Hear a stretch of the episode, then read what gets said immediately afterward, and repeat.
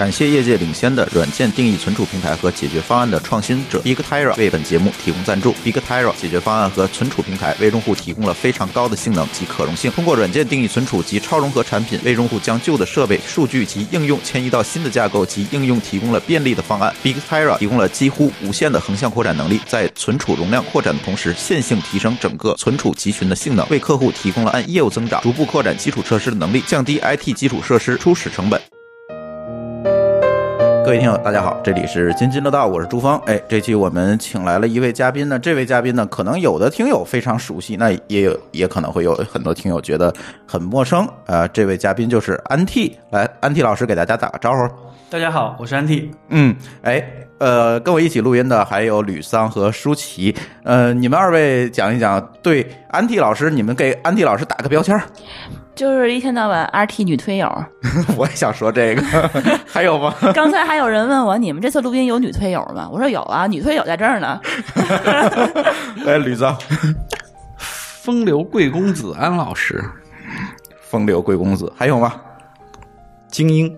精英，精英派吧，不能说是精英，精英派。啊。OK，呃，其实我对安 T 老师最深的印象，其实呃，跟安 T 神交已久啊，因因为那个之前一直我们上推都比较早，然后可能吕桑跟安 T 老师的这个认识的时间就更为久远了，是吧？对，那个时候还没有推特，对，是什么？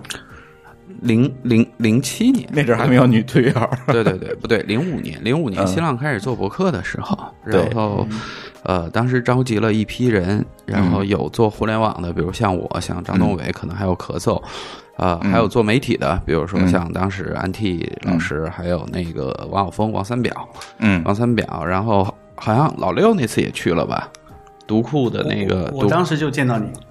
我靠，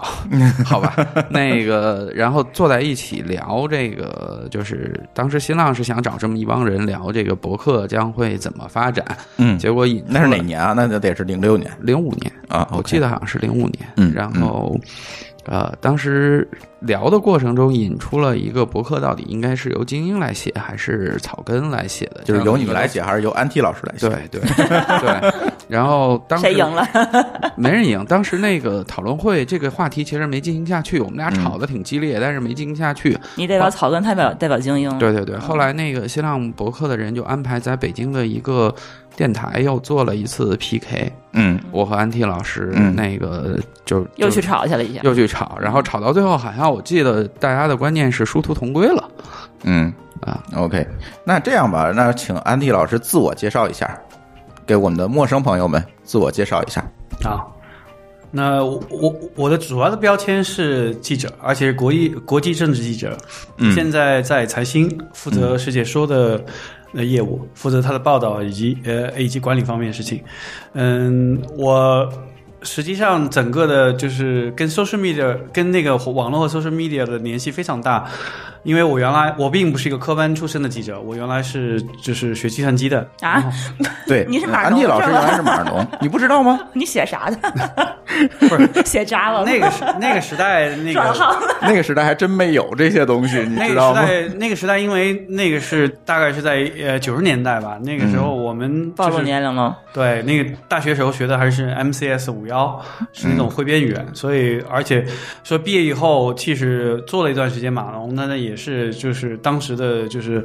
C 呃 Turbo C 和那个和那个就是 VB 吧，我大概知道你是哪我个。我印象当中，安 T 是学什么机电工程的是吧？不是不是工业电气自动化啊，对对对单对对片机的，对对对，学单片机的嗯，啊妥，妥的一理科生哎，对，他是一个理科生，不应该叫工科生。工科生。对对然后那个就，所以在整个的过程中，我我我就觉得就是做计算机，在那个时候，因为我是在无锡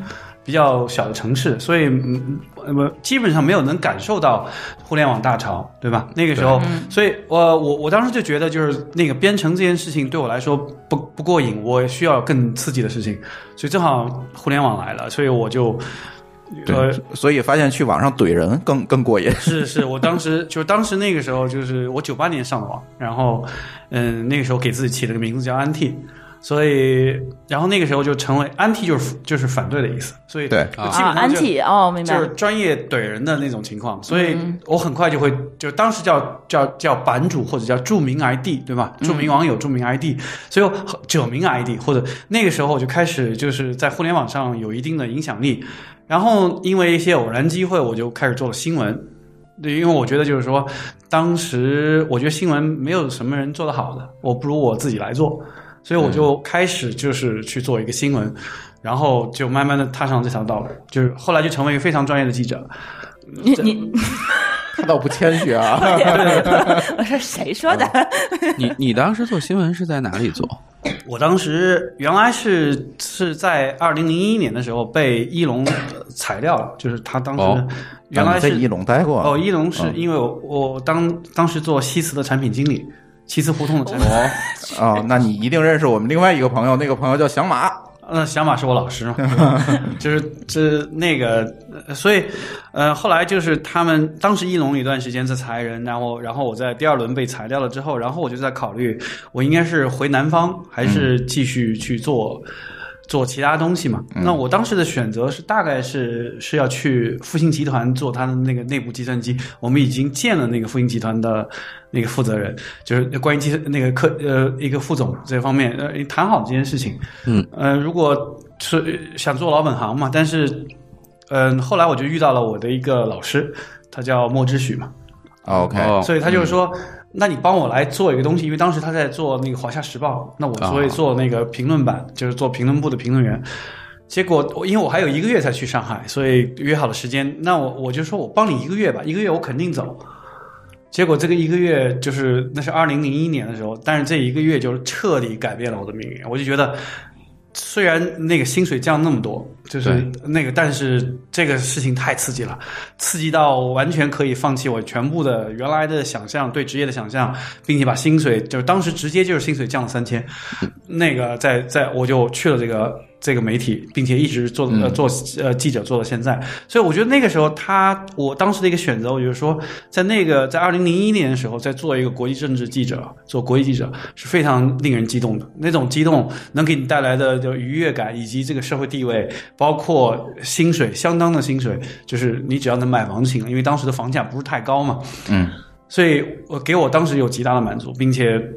我我我我现在还觉得那个选择是非常正确的，它符合我长期的习惯，长比如说思辨的习惯也好，那个打破砂锅问到底的习惯也好，嗯嗯，呃所以我呃从此以后转行成为记者。哎，你觉得这个记者的本能是一个天生的吗？就是说，可是不是有的人就就像你一样有这样的天赋，就是较我就真愿意去做这件事情？是是是，我觉得就是我们在招聘的时候，我就是他基本上你你你你在我面前就说几句话，我大概就知道你适合不适合这个行业。就是、就是你做做记者，他本来做记者这个行业，他必须要有一个非常奇怪的一些气质，否则的话，只要这个行业有一点压力，你就一定会跳槽。因为记者他在，特别是现在，实际上记者不是一个特别好的收入的一个一个东西，嗯对嗯一个感觉很穷的样子，嗯，也不是太穷啊。这实际上，如果在好的媒体的话，他还是有一个 decent 的生活。但是最重要的是，什么人才能做记者呢？就是说，第一个就是你要觉得，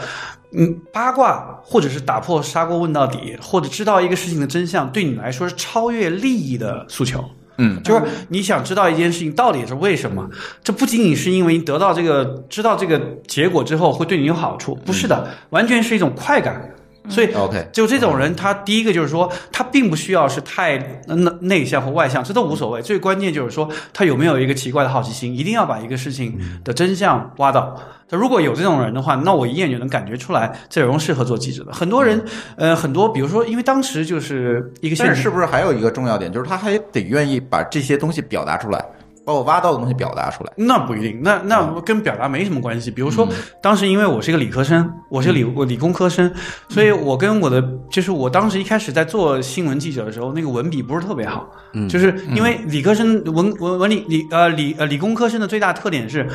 我只想把这些事情说清楚就行了。对，对有条理的明白，对说，明如果多一点点的那个修辞，我是是没有兴趣的。所以当时在做新闻的时候，实际上我我我整个北京有两派，我是属于其中一派，另一派是徐志远老师。啊，OK，哦对吧？徐呃，徐志远老师他实际上呢，就是说，第一，就是说，呃，比较就是呃，呃他写的文章很好看，就是包括当时的代表，就是《经济观察报》的那些，就是他写的那个长文。那我当然我是完全的结构主义，我就觉得这个事儿说清楚就行了，多一句话都是废话。嗯所以他是表现，就是非常的表表现表现主义，我是非常的现实主义。所以当时我们就是应该是与余量情节一样，就是表是两种完全不同的新闻观。嗯，在我的新闻观的时候呢，就是我要把这事儿一真相找到，但是它会有非常大的缺点，就看起来文章特别难看。所以，所以那个就是我的当时的有个编辑，就是当时后来我在二十一世环球报环球报道为那个南方日报集团做做那二十一环球报道的时候，我的主编对我说，就是我写的文章完完全放弃文字之美。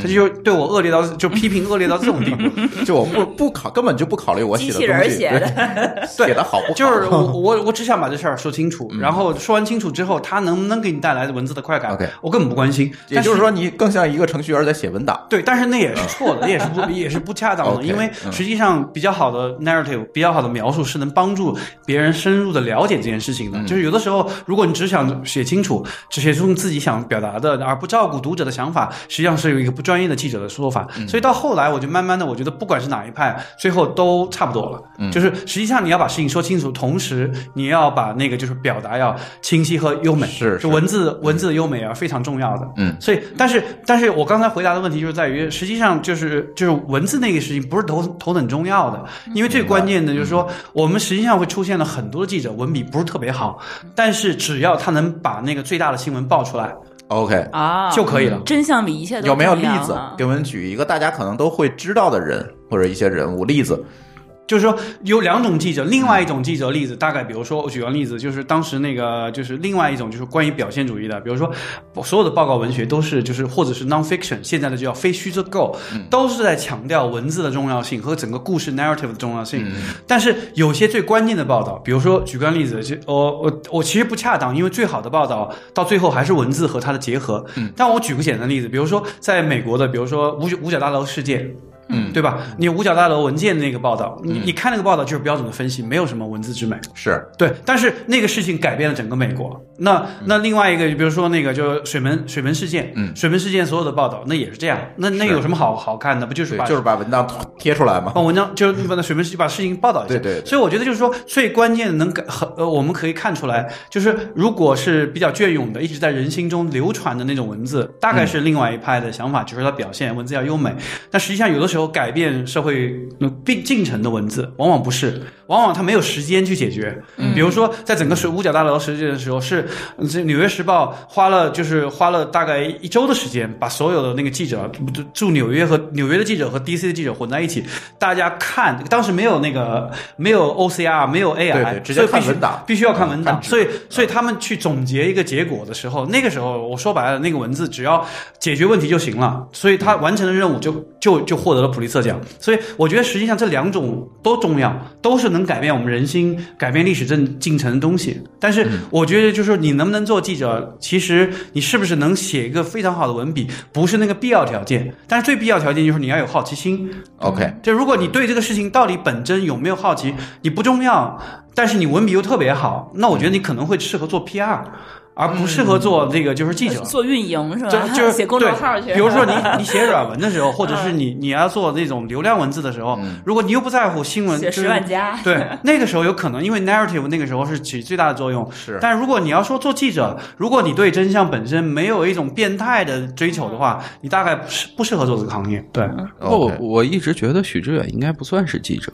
不，那个 journalism journalist 就是我们当我们说记者有两种嘛，一种 reporter，他是要报道一件事情的。对对，但 journalist 有的时候包括评论员，包括评论员。包括评论员，比如说专栏作家，我们也是说 journalist，普利策奖也是给专门作家的。比如说 Thomas Friedman，他就是两任的两任呃两个呃，他得了三个普利策奖，其中两个是新闻报道奖，还有一个是他的就是那个专栏奖。所以，所以我们一般来说是把记者也算成评论的评论作家的，而且更何况现在 social media 来了之后，嗯，实际上那个评论不评论已经分不开了，评论分析和报道其实是混在一起。是有点开始混了，所以我们更把那个就是说对真相的一个报道，不管他用什么模式，我们都称作呃那个新记者。嗯，那其实对记者这个对新闻行业里面可能有很多的这种名词，比如有有记者是吧，评论员，还有什么 狗仔、呃，编辑、编编辑我一直不明白记者跟编辑的区别。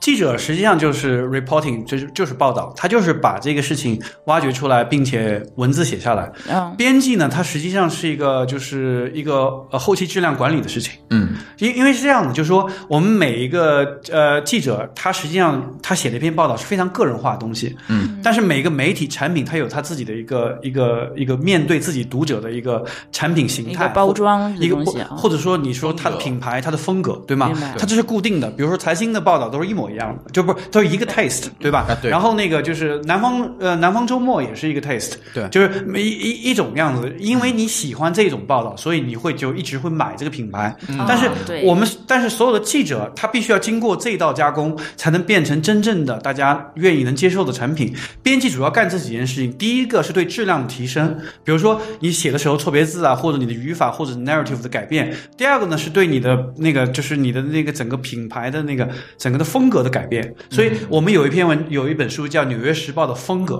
为什么呢？就是这你要按照这边写，按照他的一个风格手册写，你基本上就能写出《纽约时报》同意的、容许发表的文字。嗯，比如说我们现在看《Economist》的《经济学人》，他那个文字真的是一模，就是对我来说，基本上我一闻就知道这是你《对经济学人》的文字。对对对对，他就是特别明确，风格明确。啊他是因为有一个风格的编辑在，就是编每个编辑都是风格的一个控制者，他把一个任何人写的报道，最后慢慢慢的就是加工成这样的报道。嗯，这样的话，那记者在学习这种加工中，他其实反馈到，他也慢慢的被记者被编辑训练训练成这样，到最后他写出来就不经编辑的那个改变，就是《经济学人》的风格，或者是财新的风格或《纽约时报》风格。嗯对好，那那编辑第三个任务是审查。是审查，包括自我审查或那个自我审查部分，因为在每一个它每一个国家，它是有两种审查，自我审查。第一种自我审查呢是对政治的审查，那我觉得不言而喻了，就是说我们要保质保证这个报道的安全，你不能做完之后这个报道就被封了，对吧？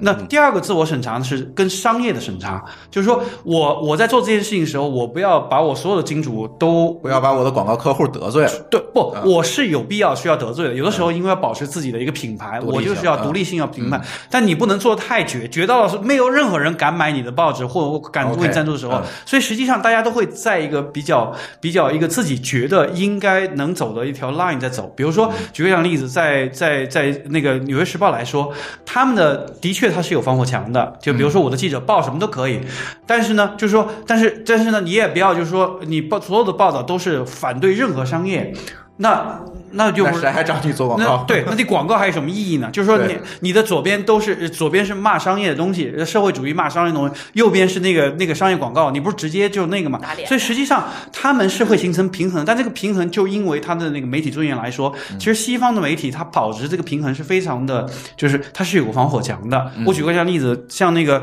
像那个就是最近你们应该看到的，就是那个坏血，就是关于那个硅谷的有一个、嗯有一个女啊的对 CEO，、对对对吧？然后其实他那个他那个投资实际上默多克也投了。啊对，对吧？嗯但实际上就是他请《华尔街日报》不要去报他的时候，因为这是你们老板的投资项目，你就不要报了，对吧？嗯但实际上，那么默多克说我不管，嗯，就这一点上，你会发现，就是他至少做到了这一点点平衡，其实是很不容易的。因为因为损对他来说，虽然呃对默多克来说没有什么损失，这个其实太小了，但实际上他这个姿态，那对记者来说是非常大非常重要。非常重要。因为说记者说我竟然可以把老板的 portfolio 搞定，嗯。对吧？而我那我的尊严就是非常，虽然我们老板是一呃富可敌国，但是我可以通过一篇文章凭我的就是独立性，嗯。我不在乎我把我老板的一个一个 portfolio 一个公司打掉，嗯那这一点实际上是能帮助一些特别优秀的人加入这个行业的。所以我这样的话就是是可以帮助他们建立这种荣誉感和使命感。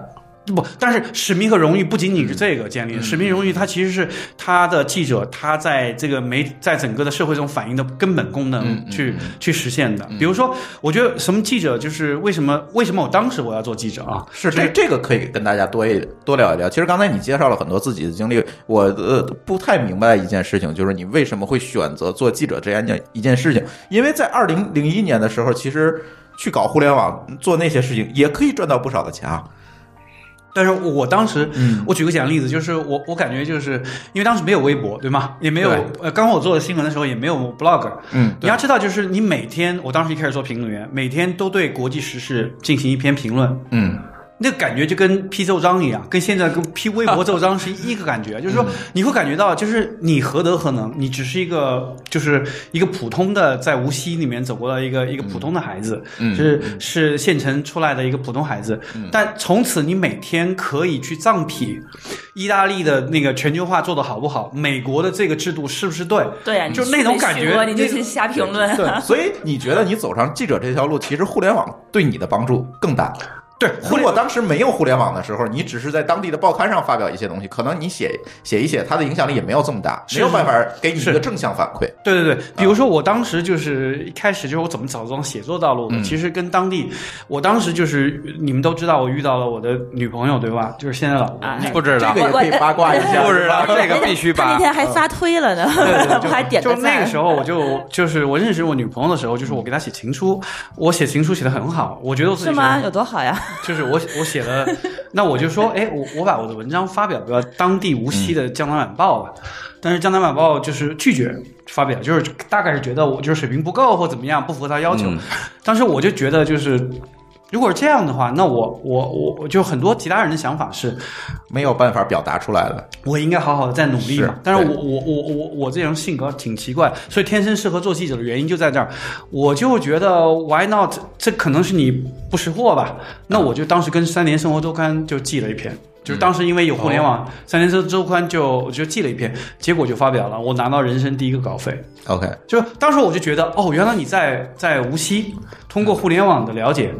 北京最好的 Number One 的杂志，然后就就把你放在专栏的那个《生活圆周》这个专栏里面 OK 跟我当时最崇拜的作家王小波放在一期，就那个时候对我的整个的就是人呃人格的那个马上就会有一个正向激励。对，而且那个正向激励是对我非常早期，你会觉得就是这个是有意义的，是自信的事情。你可以这个东西你能获得全国的承认，就是那个是从一个小城市，然后你做了一个简单的事情，你把你的情书寄给了一个全国最好的杂志，它他发表在那个专栏中，你就会觉得也许这个地方可能是我就是呃我的自信可以征服全全国的一个工具。然后后来因为互联网的时候，我我又超越了一步，我就写 blog 的时候，后来发现全世界也在承认这件事情。嗯，就我我获得了很多的国际承认，包括拿到了哈佛的 Nieman Fellowship，比如包括那个 TED 的演讲，以及这个就是那个 blogger 大赛的评委。实际上就是说，互联网给我提供了一个机会，就是说你的声音不仅仅全国能听得到，全世界也能看到，他都承认的时候，我觉得这个时候对我当时幼小的心灵，当然也不幼小了，就那个时候的那个那个增进是挺大的。所以我觉得就是说，互联网是是改变我们这种从就是一个小城市出来的人的命运的非常大的一个地方，它让你感觉到就是说，如果你能在互联网的领域上，只要你在一个地方做到极端极端的质量的好，嗯你有可能征服全国，征服全世界，获得你原来永远想不到的一个一个胜利。是互联网给给了大家一个面向全世界的一个呃媒介，或者是一个触达的可能性。是是是，对。就这个时候，如果那个时候就是，如果你有了互联网之后，你会发现你的表达能力、你的写作能力、你的英文能力，嗯，突然变成了一个一个加速器，嗯就原来这项能力，比如说你你有可能一个文科生，就是到死都会觉得自己就是呃就是怀才不遇，嗯。对吧？但是有了互联网，如果或者一个英语，你只能做翻译，但有了互联网，如果把这两个加成起来，就是就是阿里巴巴嘛，啊，那那那那倒不是，我觉得在跟阿里巴巴比是不能比，但是他至少他从一个个人角度来说，嗯，能给你一个工具，能征服全国，能征服全世界。嗯，嗯我觉得这可能跟他的背景也有关系。他一个码农出身的话，可能会对这个互联网这些更敏感一些。嗯，我觉得他接触的会早，会早很多，对，会比别人理解的也会更深入一些。因为当时九七九八年时候的互联网，我是非常清楚的，是当时在上面玩的人几乎都是技术方面的从业者，因为他才能够有更好的条件去接触它。是嗯就是你九七九八应该已经有很多普通人了，再早，嗯对但是当然，这酒吧去那个当时去网吧的时候，就是嗯。九四年，就是那个九八年去网吧的时候，实际上一开始用的它就是游戏和邮件。邮件和游戏，以及是熟悉计算机的人，就早期就是这些人技术技术范式还是挺多的。对，但是其实早期在新浪的那些人，很多应该都不是技术吧，比如像王小山、呃我我觉得就是早期就第一批上推的大部分都是记者，我我感觉都是记者，嗯，就是在推上你你你觉得咱们零六年开始活跃的那一波的人，我觉得都是码农，不，我觉得觉得都是记这者跟我们的关注范围，我觉得正好对我来说，我正好看到了两个的结合嘛。都对对都有我看的就是啊，比如说举个例子，第一批的 blogger，嗯，第一批的 social media 的微博，我觉得这帮都是记者其实都是记者。对，我就觉得是记者，因为记者啊他有个特点，他就是他专业就是表达能力、说服能力。对而且他有足够多的产出。对他每天都能保证稳定产出和品嗯牌产出，就是这个是记者的记者他这个身份在这个 social media 时代是特别怎么发好的发挥。对现在比如说当时一开始第一批的 blogger，现嗯在第一批的著名的微博，你除了那些名微博，就是那个名人之外啊，就是明星之外，其实看那个著名的那些微，就是非明星的微博，你看背后的背景全是的记者。你说的是 Twitter 吧？应该不能说微博。呃，那你微博，微博那，我觉得，我觉得第一波第一波微博跟第一波 Twitter，，我觉得最大的那几个微都是都是记者，是是是，这个也是我们对。然后后来微博开始定义它的媒体属性，其实也是从这波人开始就觉得我们，但是后来就是嗯新浪微博做了一个非常大的创新，它就是把名人那个现实的那个名人体系接进去的时候，那时候那名人的影响力在，就是明星的影响力在在增加，对。然后那个记者就会在淡出嘛。这这个我觉得这是比较有趣的，就是说记者一开始是觉得 social media 时代是他们的胜利，是他们的时代，啊是他们的时代，他会觉得就是这才是让所有的记者能发把自己的能力发挥到最大。嗯。就像当时我完全从一个小镇小小镇里面，然后一个小城市里面，就天天就是就是完全的跟信息闭塞，因为互联网获得了一个成为一个记者，并且成为一个非常好的记者的情况下，当时的记者都会觉得这才是我们的时代。嗯但实际上很快就就不一样了，很快就了中介化了。对他们没有这个意识到，实际上这个，这个就原来呃你觉得非常有障碍的那些那些那些东西，实际上是保住你饭碗和尊严尊严的东西。对对对，你可以说的更直接一些，因为记者新闻是有准入制度的，所以他可能在没有微博、没有自媒体的这个时代，他只有这些记者可以对外发声，可以传传达他的东西。那在这个互联网进来之后，这个其实这样一个属性，这样一一道墙被打破之后，每个人都可以发表自己的观点。当达到每个人都是一定记者了，对达达到一定的量变之后，它就产生了质变。也就是说，记者这个行业或者是这些不思进取的记者们，可能就被 OTA 了。你看，这个又回到了零五年我们 PK 的这个话题嗯，到底是属于精英还是属于草根？那你们要不要再 PK 一下？是，所以当时我们，我当时在 blog 的时代，我当时对一个叫公民新闻都是就是特别的，就是有不同看法。是因为当时很多人都说公民新闻是当时最好的东西嘛，嗯就是这不管是英文时代还是在中文网场域都是在这么说。但但是我觉得就是对我来说，就是就是公民新闻这个东西，恰恰是。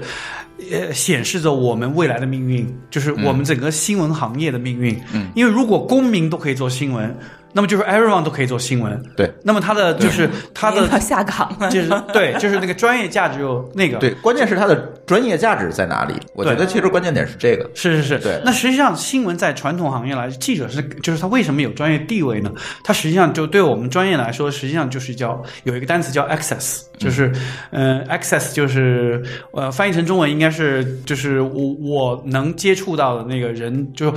人的进度，就是多多近。比如说这个内幕，我能内幕的这个关键，你能多靠近这我能靠近本身对，，就是啊 access 实际上是呃远近距离。嗯比如这件事情的，这比如说如果这是个总统，对吗？嗯总统专访实际上只有原来只有特别特殊的记者，啊，这驻比如说《纽约时报》的社长，或者是《华盛顿邮报》的那个驻 DC 的首席，《华盛顿邮报》的那个首席是记者，才能有这样的专访。那如果你如果是一个《洛杉矶时报》，或者是你是，那你根本就没有资格能接触到美国总统的一个专专访的，对吧？是的，那那当时，所以这这种 access，如果你放了一个关于美国总统尼克松专专专访的一个东西，那你的确能获得非常大的订阅量，非常大的尊重，嗯因为你是拿这个尚方宝剑，有点像就是就是采访皇帝，对，就有点像你在假传圣旨一样。对对吧？对就是你实际上你是那个传圣旨的那个人，对对吧？对那实际上，但如果呃特朗普总统他每天都在发推的情况下，嗯你记者还有什么用？对，其实我特别想问这个问题，对吧现在你还需要去采访总统吗？你去看他的推就好了呀。是是是，但是但是不是所有总统都是这样的？我觉得这他也是别人给他写的吧？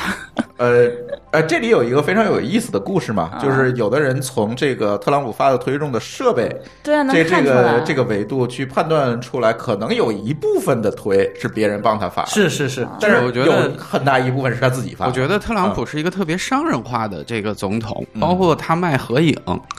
然后现在在在美国，我知道好像有中国的这个掮客专门是去卖不不不不，奥巴马也有，就是呃历任的总统他都干这件事情，就是演讲啊、卖合影卖，都干这种事情嗯。但是我想说的就是说，特朗普现在去发推，其实我觉得是有他个人气质的一方面，但是更多的是这个时代变化。对，这个是就是这件事情实际上是一个听上去是个戏剧化的事情，但实际上它几乎是个必然。对，它是一个必然，它是个必然，就是。就是说，其实他发完推之后，那那不要说他嘛，奥巴马时代当时我们也说的是一个 Facebook 总统，对吗？是就是但，那就是他只不过做的没那么过分，他实际上还有一个叫新闻招记者招待会，就是他那个白宫白宫新闻会，那特朗普干脆就不要了，就直接就每天发推，甚至就是说他们的大使在就驻华大使每天都要。靠他的推特的了解，是才能更快的了解 DC 的那个整个的政策。就这个改变是一个彻底的，也就是说，我们从此有一些就是不是所有人都这样，但是本质上是说，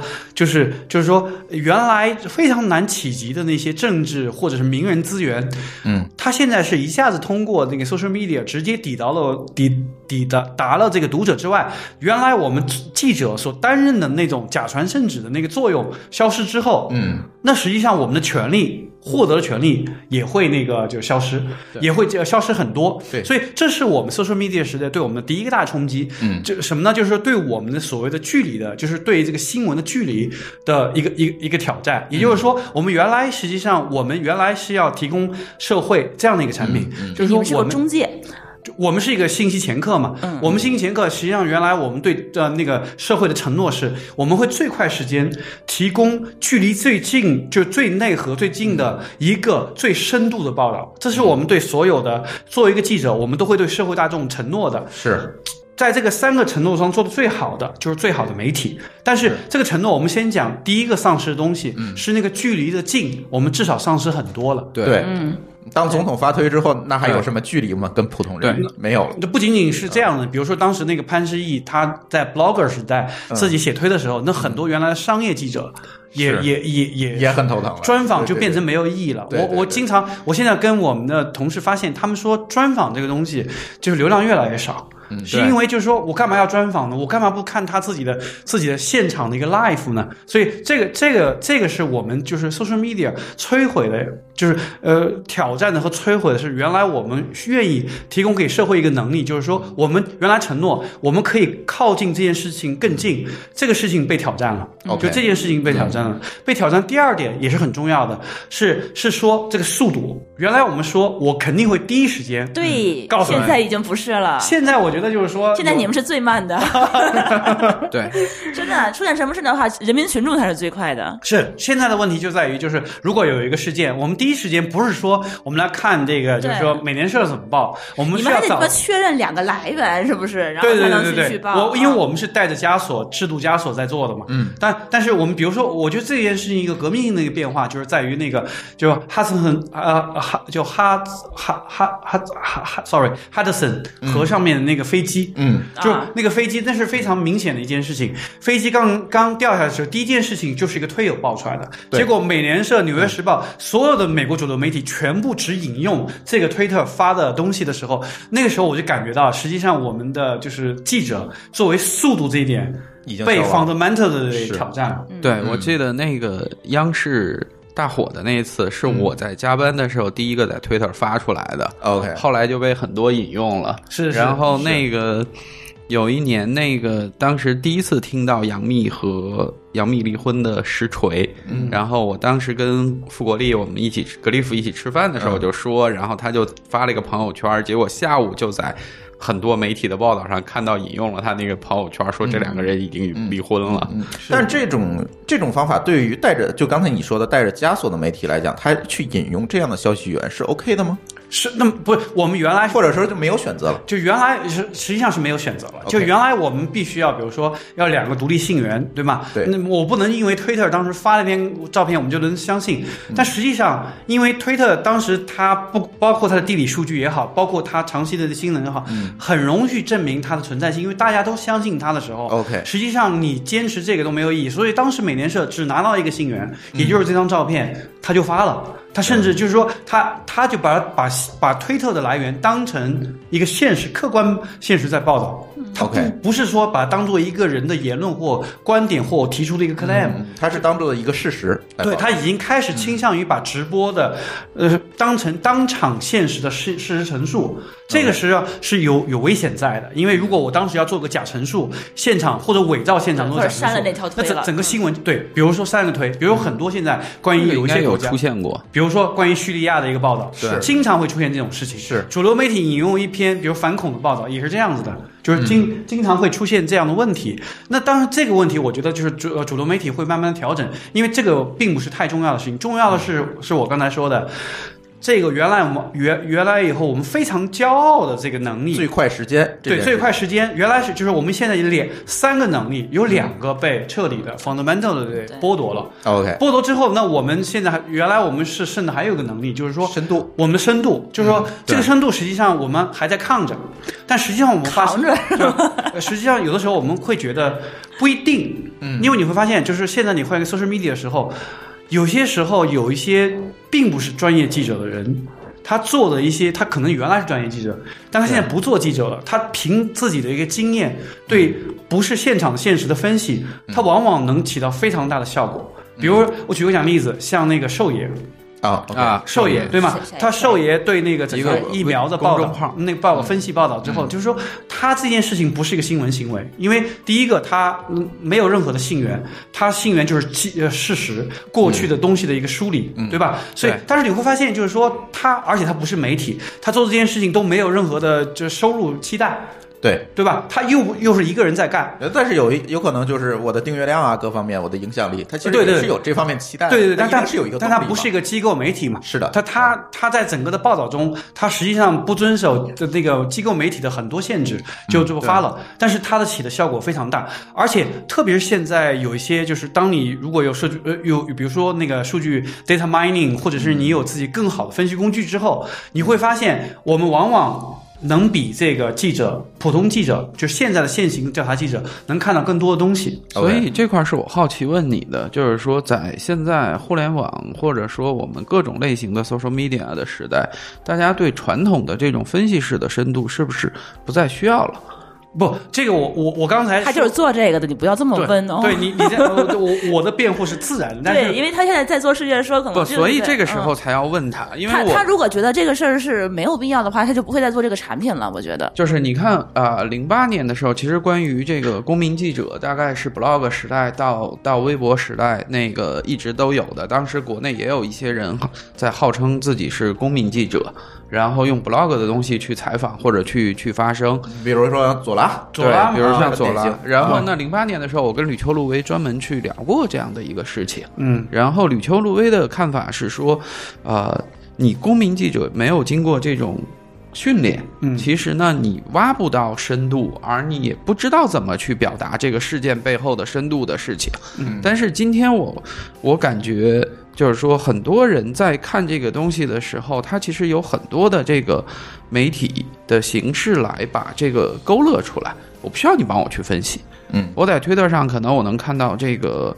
实时的文字，然后我在 Instagram 看到图片，我在 YouTube 看到视频等等，我把这些东西全部聚合在一聚合起来，然后对我我有我自己的分析，我有我自己的想法，嗯。然后你讲什么，对不起，我不想听。嗯，那么这个可能也是很多九零后或者甚至零零后他们是对待事物的看法。对对对，他们因为他们的信息获取方式就完全变化了，因为他生下来就有是电脑是是有网络。我觉得这这个我我跟大家第一第一个我还在继续在做新闻，所以我的答案可能是自然是反对你的，但是我会我想就是仔细解释一下嗯我的理由是怎么产生的。就第一点就是说我我我我在美国有段时间，因为就是拿到了 Lehman Fellowship，所以我当时就是去了美国去读书。那个时候对我来说是一个呃整个信息观的改变。就为什么信息观改变了？那个时候我体验到了，可能提前提到提到了。现在回答你们的问题，我在那个时候，在二零零七年的时候，在哈佛里面是感觉到了这个问题，但是那个时候我是非常痛苦的。就是说，嗯，你要明白，我们这些中国人，就是为什么能成为记者，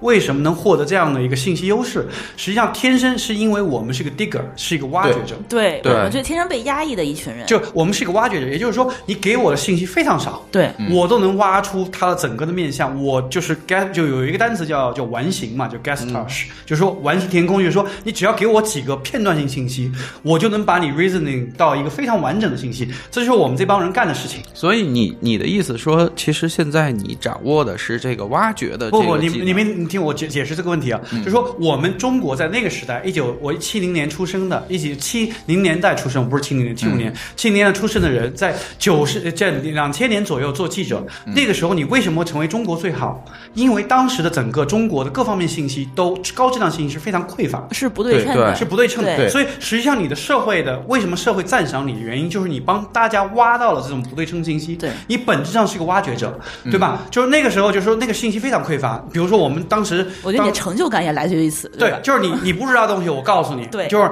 DC 什么东西不知道，比如说在那个在在我我能帮你去这个朝鲜，对吧？但是你这个部这一部分工作已经让互联网取代了。是是互联网的本质就是就是让信信息更透明化，吧对对对，但是但是你要明白，就是他这个我的一个心 psychology 的心理上的变化。我在哈佛的时候，就是我原来是个 digger，就是是个挖掘者。是我任何一个文字，呃，我都要读几遍，我能知道它的字里行间的意思，所以叫这你明白了很多就是中国的官方文件，我那个一个新闻，你读几次之后，你才知道背后什么意思。所以我们这种人就是能读到，呃，把每个字读透。但是这种习惯啊，一到了哈佛就觉得是非常大的缺点。嗯，因为因为那边的信息已经是全球最好的，而且啊。是丰富到已经是绝对的，就是他的技能已经没有用了。读不过来了，就是你用有的时候你会觉得，就是说，如果你还要想从稍微就是稍微粗略的从第一个字读到最后字，你大概是从早晨呃五点钟起来到晚上两点钟，你连最基本的阅读都读不完，就不更不要说你下面的事情了，就会你会发现哦他们都是速读嘛，就原来就是在一个实际上信息不匮乏的世界，嗯，就是当时的美国和哈佛那个地方是全球信息最不匮乏的世界，而且不仅仅是当时的信息不匮乏，未来会怎么样，他们也是在已经泛滥了吧？已经关于未来都在讨论未来信息了，未来互联网怎么？所以那个时候，那个时候我体我我过早的体会到了一种未来，这种未来就是说，如果信息高质量的信息已经到了你完全接受不了的地步的时候，那个时候你该怎么办？我当时痛苦到什么地步？我我那时候痛苦到什么地步啊？我就是说，每天我都没有办法有任何个人的时间，但我的同学都是一放学就是一下午一个学课程一结束就去喝酒，然后到了周末还出去去其他州玩，到了暑假还去非洲去支教，这毛病多的要命。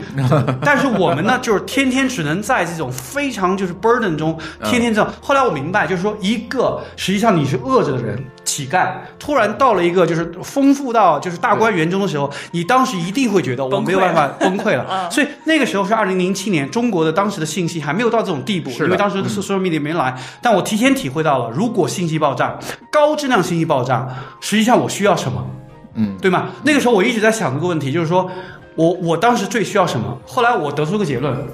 我只需要一帮人，一帮中国最好的人，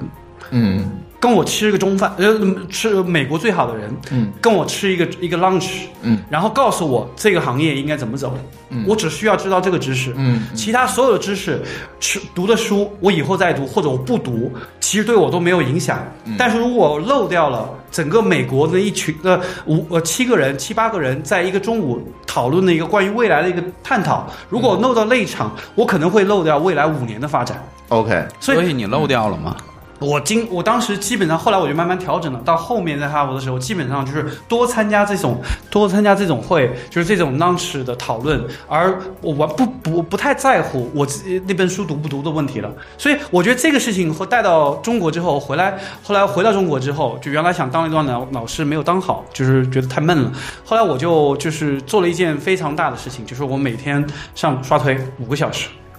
工作，不工作，每天刷推找女。群友嘛？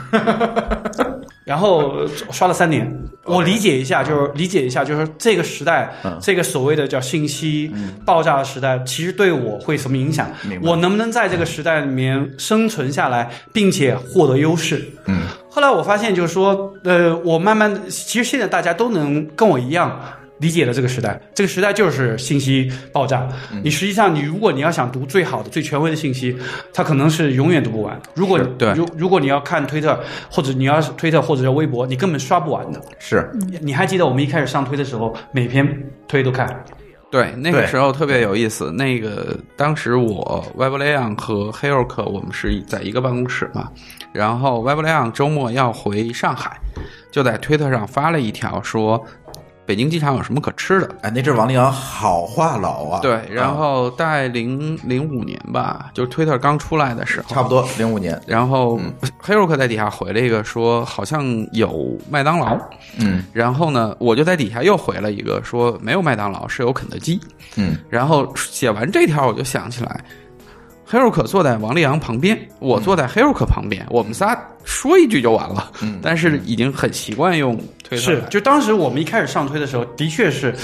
如饥似渴的去了解每个动态，但是很快我就过了两三年之后就不行了我。们完全放弃了。对对对原来我们会坚持看每个推的，我撑了大概两年，然后绝对撑不住了，因为我每天的时间已经到了五个小时，你再看一下，再坚持这个承诺就会死掉了。对，所以现在我们根本就没有这种压力了，就是我们漏掉了推，漏掉了微博，不看了谁在乎啊？没有压力因为我们知道这个东西不重要了。对对所以那那我们就我其实回到了，就是我其实跟我的新闻的未来那行业的未来有关的。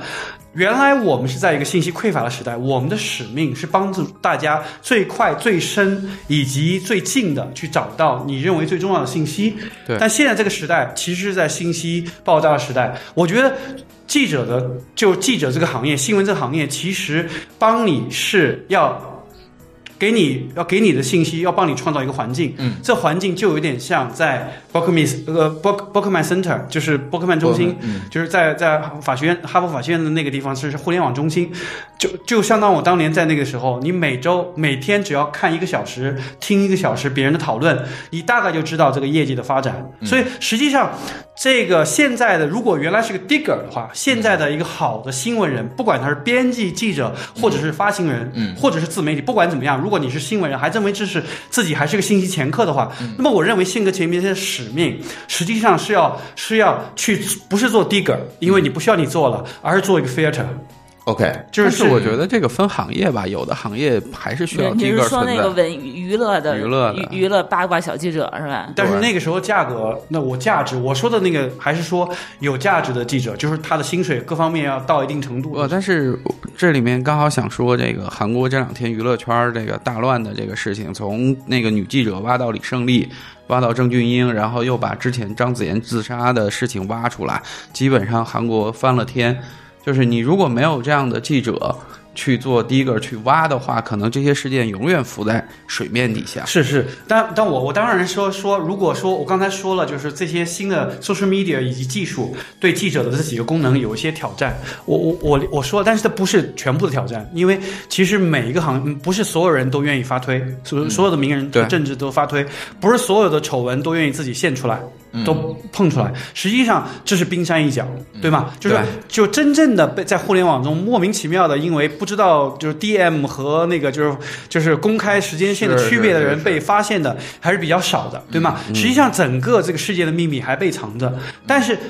即便有一部分功能被取消，在整个世界，在整个市场上，对你的定价就会减少，因为这个是一个，就是呃是一个，如果一个作者认为，一个读者认为，你这些新闻我实际上在免费也能看到，哪怕不是一回事儿，但他们觉得我是一回事儿的时候，那你的那个市场定价就会在减少。对。我我我谈的实际上是一个 pricing 定价的问题，所以我觉得就是说我就是继续我刚才说的那个，就是就是我们实际上记者目前是一个 filter，但是这个 filter 不是我们原来想象的 filter，实际上是要创造一个优质信息和对于优质信息判断，它必须要把那信息要减少到一定程度，嗯，但这个减少性跟程度又要跟公共表达的那个相关性要非常非常集中，嗯，也就是说，这有点像整个机构媒体应该去努力做一个非常优质的自媒体。它的信息含量、信息整个的容量，它不应该像以前一个媒体集团那么大。嗯，因为实际上，媒体集团它会最后说白了，有些跟数据新闻有关的，最后 AI 一定会慢慢越来做比人做的好，客观新闻一定会人就 AI 在在在对。对这夺取个地位个我非常相信。对，所以实际上，我觉得就是现在人类记者所要发明的一个优能力，应该是说我我今天只要报一个新闻，或这周我只要报几个新闻，但我一定要让这个新闻成为 public debate。OK，我要成为一个 public 整个的一个整个的一个呃讨论的过程，就是也就是说，我要告诉整个这个是这个国家的公民，嗯，什么事情是最重要的。如果这个记者能有这样的能力，那我们我们会重新把这个记者行业回到了原来的那个受人尊重的地位。否则的话，你的大部分的功能被 social media 和 AI 取代之后，实际上在定价又被误解了，对吗？就因为刚才说的定价误解的问题，所以说你的这个价格就会像免费那个地方。直接冲，因为很多记者、很多大就是那个呃互联网的那些就 CEO 们都跟我讲，他说实际上新闻未来是定定价趋向于零的，就都有这种误解的。比如说，我觉得头条新闻它基本上就按照定价为零这个思路在走嘛，对吗？就是今日头条，对的，但是我觉得不是，实际上有一个东西，因为我们人类的厌倦而产生，也就是说，我们人类无论如何，我们这一生。有两件事情我们要需要。第一件事情，我们希望成为这个世界的这个国家的主流，这个社会主流。我不希望跟大家在讨论事情的时候，我不知道大家讨论最关键的东西。对对所以我要有一个公共的，就我需要有个公共讨论。这个公共讨论跟我的在这个社会地位完全相关，所以我需要有人告诉我这个社会的真正公共讨论是什么，能帮我去成为一个很好的社会公民参与者。嗯第二件事情就是说我必须这个整个的这个这个范畴，就是这个新闻高质量的，就是公共讨论的新闻，一定数量要少到一定少到一定程度，能让别人就是觉得不会厌倦。嗯，所以这点上，我不觉得是 AI 或者是 social media 自媒体或者是是哪个个人的解决，它还是机构媒体最后要奋斗的目标。对，所以听你说起来，我觉得呃，这个就有意思的。其实，呃，记者在我们新的世界里面，他的身份地位以及他要做的事情，已经完全发生了改变。就被就以前被程序取代了，以。前是我是基于信息不对称，我来报道事实就足够了，或者是我就是做做一个信息的传递者，因为信息足够不对称，那我的价值就体现出来了，对吧？我作为一个传递者，那在一个新的现在的这个这样一个世界里面，可能传播事实这件事情已经 OK 了，我不需要记者来做了，那记者做的更多的应该是一个生产者，嗯，我我觉得是这样，我嗯我不是这样。从新闻角度上来说，它不是传播记者不需要传那个就是发掘嗯事事实了，不是的。就像我刚才我说的，大部分事实还是需要记者去挖掘的，嗯，就是能接自自动自己揭露出来的只是少数，但是它会为读者产生定价误解，明白？嗯就是他会觉得发现他会觉得这件事情这件事情是零，是价格是零是，所以这会导致的你做这件事情没有钱了。嗯对吧？这对那但所以说，但是我不觉得他现在的角色是变成的，不是说他是他变成一个生产者，不是未来 AI 也可以自动生产新闻，它自动书写之后会自动生产新闻。比如举个例子，就是关于交通事故，如果有一个 AI 天天在看那个各个交通监控的那个视频，交通监控那个视频，它能读视频的东西，并且写成一个 narrative 的文章，那么以后所有的交通报道这件事情人就不用做了。嗯对吗？就是任何人就不用做了，都自然就就会你会发现 AI 非常客观的去记述所有的事情，并且它有所有的镜头来来来发现一个事情真实。像这种事情，记者会越来越少。记者最后其实要争夺的，要回到原来的地位，因为原来作为信息的前客，比如举个例子，它其实越来越希其实在乎的是他报道的，就信息不对称有两种信息，一种信息就是你说的表面事实，表面事实现在未来会通过一部分的，就是比较价格比较低的人的操作、记者的操作，一部分通过 social media 自己展现，第三部分是通过 AI 的梳理去慢慢就慢慢出来了。但是人关于人心的报道。关于观念的报道，关于这个就是整个厌倦的，就是你到底讨厌和喜欢什么东西，这些报道实际上恰恰是 AI 和非专业媒体无无没办法解决的。嗯，就是说，有的时候，比如那你们作为记者，凭什么要决定别人应该厌倦什么，需要喜欢什么呢？我觉得这是有一个专业训练，就比如说一个好的一个主主编，呃，一个好的主编，他能大概就是，呃，我我我先呃谈一个概念，就是所谓的叫叫做新闻，这跟我们专业有关。我们新闻怎么做出来的，对吧？嗯，新闻我们有一个呃最专业的一个说法叫 making the news，嗯新闻是制造出来的。嗯新闻不是说，呃，比如说，呃，你你们会说新闻是有一个记者发布会，然后我写记者发发出，不是，是他发布新闻这件事情就是一个制造的过程。嗯比如说，我们我们发布一条新闻，这新闻从此就 breaking news，对吧？但是我们记者决定发布这个新闻，实际上是一个制造产生这个新闻的过程。，OK，也就是说，在整个舆论场，新闻一直是 making the news，产生这个舆论的一个一个过程。那么，好的一个主编和一个不好的主编，他其实能力差在什么地方呢？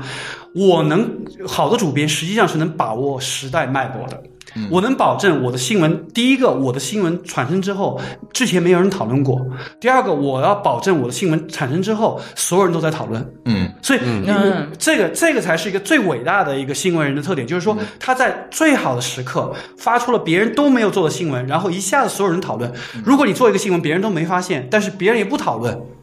这没有意义的，好多好多新闻都是这么被被被湮灭了。所以实际上，我们一个好的一个一个一个一个主编，就跟当年是一个好的巫师一样，实际上是能感受人的灵魂、社会的脉搏的。就这才是一个真正的伟大的一个主编，他应该做的事情，他能提前感到时代的脉搏，他能提前知道我下个星期如果发这个新闻，那么全中国的讨论会倾向于这个角度，然后会推动社会什么进步，是而且会获得我们记者的、我们的读者的一个承认。实际上，这都是对人心的调节，有点像一个一个指挥指挥师一样，指挥所有的指挥都是提前半拍的。我们不能提前太久、太早，太早的话，这个新闻没人讨论。所以，它我们实际上就是大家想讨论的时候，我们报这个新闻。所以，我觉得这种技术，说白了，AI、social media，还有就是说那个就是就是其他的任何的方法都不能去呈现。嗯，但是有些我觉得其实是可以来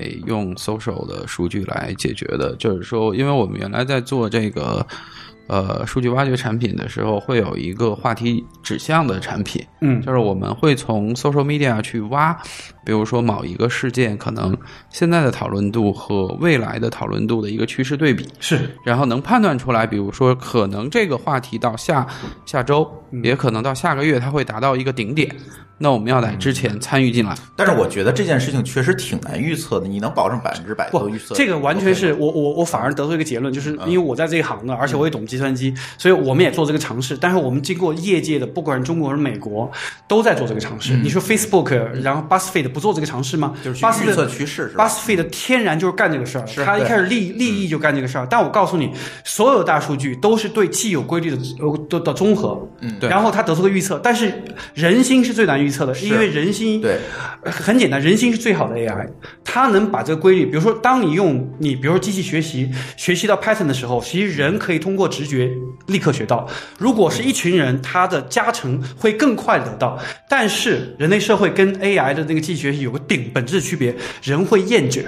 嗯，也就是说，他感觉到这个趋势这样的时候，他会一定会在某一个时间点放弃一切。对 AI 解决不了预测厌倦的问题，呃，我觉得如果你预测模式。你你把这个放到世界没问题，但是放到中国，比如说我黑一句微博，如果放到微博可以百分百准。那为什么微博不做？没有啊，微博之前在做热搜啊，但是他做的不并不好啊。对不是他自己不做，所有想做热搜的人都有办法说，我知道我这这一条，我我用方法再加上一点点钱，马上就可以变成热搜。不，所以他我觉得主要是那一点点它是钱吧。它是商业模式嘛，这个是跟我们讨论是两件事情。我们说的是一个独立预测，不进商业干涉。你说用钱砸出来的东西，当然是不不不另外的那个那个成本很低的，那个成本很低，非常低，在热搜上。我我想说的就是，所以所以实际上就是我们人类最有价值的地方，能抵抗机器学习和 AI 的东西，就是说我们人会厌倦。所以这就是为什么你股市再怎么样的用 AI，大概都猜不准、测量不出来测不准的情况下，就是说你不知道。就人类在某一个时间点会发什么神经病，突然就喜欢一个反潮流的东西，所以这个东西到我不知，也许过五年、十年之后，AI 产生的一个能找到反潮流的那个点，厌倦之后，它什么人类的选择这个点，但到目前为止，我觉得不太可能。我觉得 AI 很快能实现，但是人类，特别是好的主编、好的记者，他掌握这种人类的不确定性，什么时候会厌倦既有东西，就产生一个新的。它实际上是长期的一个个人试验的结果，跟他自己性格有关。说白了，一个最好的主编其实都是喜新厌旧的。嗯，他因为对信息，比如说我我对我来说，我我认为我是一个好的主编，就是为什么东西？但是你看，你要我知道我你要知道我怎么进行专业训练的。嗯，比如说我要做国际新闻的时候，我第一步就是要把所有目前的垃圾新闻源全部读完。嗯，比如说我当时一开始做中国的国际新闻的时候，我要把新浪的国际新闻。新浪不是垃圾新闻源，但是当时很多垃圾新闻在那上面而已。就是说，我会把它所有新闻全部读完，我让我自己内心变成一个标准值，一个平均值。也就是说你懂我的意思吗？明白明白就是我要知道一个新闻，一个新闻在普通的人中会有什么期待。嗯嗯，这样的话，那我下面做的每一个决定，只要反那个期待，我就容易能走出一个非常好的，让大家。你的新闻怎么这么特别？很简单，因为你所有觉得正常的东西，我都打打碎了。嗯就比如说，我比如说我如果什么时候看一篇好文章，看一篇好文章的特点就是说，这篇每一段我都想读。不好的文章就是说，他的下一段怎么演绎，我自然就过去了。是就是说我通过他这一段，我下一段他该什么时候，这样的话就会产生我就会困，我就会产生厌倦。但是最好的文章跟最好的好莱坞电影一样，每一段每五分钟都会有一个高潮，它是个反常识的高潮。所以实际上一个好的一个主编、好的一个记者选题，实际上他首先要读遍所有垃圾新闻新闻源，他的心要跟所有的最普通的。就是读者是要一模一样，他首先要建立一个基线。对他这个基线，他就知道嗯最庸俗的、最就是色情、那个政治，然后就是垃圾八卦的人应该读什么东西，他会往一个点走。但如果那个时候他完全知道了，然后他每一步都加上了自己的那个就是反常识，嗯，就是那我就是他就会赢，因为他实际上是跟人类的这个期待在对抗。对对对，对，就是这一点上，就我觉得一个好的 PR 也是这样的嘛，就是你所有的 PR 和广告，如果好的 PR 广告逻辑是一样的，你人类，比如说我举个例子，就是当时其实前一段时间的那个杜蕾斯的广告，就是杜蕾斯那个 social media 非常厉害，对吗？对啊，对就是那个就是因为你你你你猜不出下面的走法，对但如果他一旦后来换一个人之后，他慢慢猜出来之后，你就会觉得就这样了。就人类是非常喜新厌旧的，不管是对对女生还是对这个新闻来说，是一毛一样的。也就是说，我们我们为什么要保持一个看垃圾不？比如说我为什么一直在转推女女推友？实际上就是说保持一个特别新鲜，就是新呃好奇的一个心，就是一个年轻的心。我要看尽所有东西，然后把自己的心变成一个标准的容器。其实跟机器学习一样啊。对机器学习就喂进大量的上百万的数据，能让你猜出这个段落下面做什么。但是人类的好的记者和编辑跟机器学习最大不一样的实际上我第一件事情，机器学习我肯定做。嗯，我一定会读完所有的信源，我要保证我在这一行，你所有垃圾信源我都知道，一一闻就闻出来是从哪边来的。嗯我我甚至不用机器 social media 分析，我都告诉你是谁第一个做，第二做，因为我每天都沉浸在里面。但是我比机器学习最好的地方，记好记的地方就是我能对抗这个。对对，所以这个是我觉得，如果我觉得是，但是这现在目前这一点上，就是对很多记者是个很大挑战，因为他要完成第一点，而第一点被其他 social media 加上这个 AI 做的非常优秀。对，已经把他的这个东西淹没掉了。对对对，嗯。所以很多的主流记者他会对今日头条的新闻，他会有一种看不起，他会说你今日头条。就不就是他妈就是抄版权嘛，就是这个剥夺版，就是抢别人版权，然后就是然后通过流量生意嘛，这个这个有什么大不了的，对吧？就是他会觉得我做的新闻才是真正大家要的。我觉得第一他说了一半对，的确这个他的新闻做的非常有价值，但是我们还是要去去增加他们知识学堂基之那个今日头条所代表的那种基础新闻东西，我们要成为一个新的标准。我们要有个新的标准之后，你他们才能玩出花样，玩出这个反常识的游戏。但我觉得这一点上，对于大部分中国的记者来说，缺乏这个基本训练，因为他他呃还没有办法拥抱这个时代。嗯，他不能说 AI 未来的 AI 未来 social media 这种新的方式就是未来的现实了。嗯，有的时候不肯承认。嗯，但如果你承认之后，如你还得有勇气说，我能在这张牌上还能打出一个王牌来，那我觉得他需要勇气，因为在这个时候，目前我们还有第二个问题，就是其实整个那个新闻的整个的商业体系不对。他不能去、去给那个最好的记者最好的报酬，它实际上是个扭曲的事情，所以我不认为最近会出现特别伟大的。很多的伟大的记者，不是一个记者的好时代，它只是一个转型的重大时代。它一定要等这个新闻的新的商业模式变得大家能接受之后，大概才有可能那些最好的记者才会慢慢涌现。那就是现在社会上也疯传，现在调查记者越来越少了，或者说中国的调查记者越来越少了。你觉得主要的原因是什么呢？就跟你这个事情有关系？有关系，我觉得就是钱的问题啊。你说一个一个就是南方周末的一个调查记者，在在南方周末能拿多少钱呢？一个月几万块钱，对吧？已经是非就是两三万块钱，已经是比较正常。不如去做咪蒙的助理是呃？，对，不能做咪蒙那更重要的是，他们这些南方集团的人，很多人都去了那个阿里巴巴做 PR，对吧？对他们他们这样的能力，就是他们这样控制全国人心的能力，嗯嗯，去做任何一个集团的 PR 总监，经过一定的行业转换，都会非常优秀。就这个，因为这个里面控制人心的地方，只不过你控制人心对抗人心，还是控制人心驾驭人心，这实际上这是两个，这是两个行业的两面，但实际上本质上是控制人心的能力。是只不过记者说我控制人心和要要要要对抗它，而那边是要驾驭它，是两种东西。但我必须要说，这两边的定价实在是差的太远了，只以至于你要想在新闻行业、新闻媒体做一个特别好的记者，嗯，第一个媒体已经不多了，好媒体已经不多了。第二个，在好媒体中，即便你在最好的媒体，你能获得的那个经济的那个收入，实际上跟一个好的互联网公司，你做 PR 总监，你能获得的那个经济收入也是不能比的。这个好像从零六年开始，这个趋势就比较明显了。我记得零六年、零七年，刘润当时说过一句话，就是我可能是国内最好的这个 IT 记者，但是我写字真的是养活不了自己，然后所以他才会去想去做更多别的事情，然后包括后来这个有很多的这个呃传统媒体的记者出来，就像你说的，要么是去做这个 PR 总监，然后要么可能去做自媒体，或者是做、做其他的，都是说我传统媒体的这个写字养活不了自己。但是我觉得刘润可能又是另外一种情况了，因为他其实是在做一个商业报道。那商业报道面临的问题就是刚才安提提到的，可能这些呃老板们。企业主们，他就自己像潘石屹那种，他自己就去写文章了。那他存在的意义和价值又在哪里呢？刘润，我知道他起家的时候其实是采访了很多的企业主，对去写他们，去给他们写报道。后来企业主都有微博了，对，后来呢，企业主对都有，呃，现在有的是那个博客，然后嗯有微博了，是但它的价值其实就是下降了。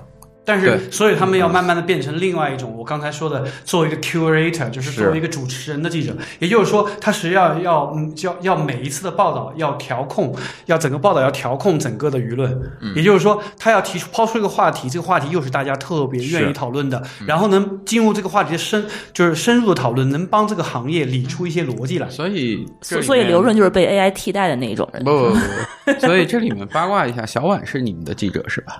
不是，小婉不是财经的。不是我们的记者。哦，那那就没什么可八卦的。对啊本来想你扒一下小小婉的事儿。那是财经和财经是两回事儿。啊那个，所以我觉得就是说，就新的记者，但是新的记者嗯不容易成型，嗯不就得有一个时间，要给大家要给他时间，有几个原因造成。第一个原因，他们还没有完全拥抱既定现实，嗯也就是说，这未来的世界一半江山要被 AI 和 social media 的那个自媒体控制。对对，他必须要这是不可改变的就现实。你不能挣扎，你得就承认这个现实，然后你才能玩出花活来，对吧？是就这个时候，我觉得很多记者他因为他自己的职业的那个荣誉来说，他会觉得就是你们做的是垃圾新闻，我们做的是真新闻，他他没有接受过这种这种底线他。还陷在那个思自己的思维定式和价值观里。对，你要玩这个游戏，你必须要首先是要承认他们有半壁江山，然后你才能把自己的半壁江山玩好，对吧？你首先要承认这半壁江山你没有了，因为原来原来整个获得信息就是媒体，但现在是整个的互联网，它提免费互联网取代了一至少一半，我就不说多了，对吗？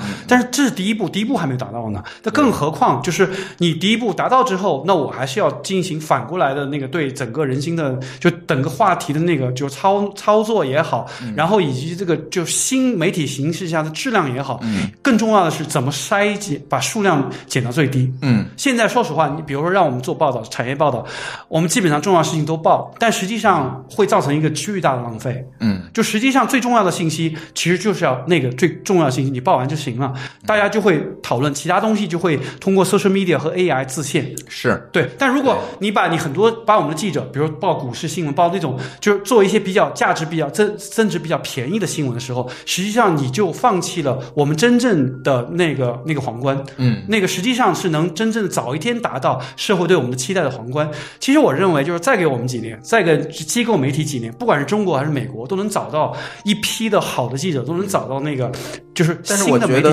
对，但是我觉得同时可能也会淘汰一大批。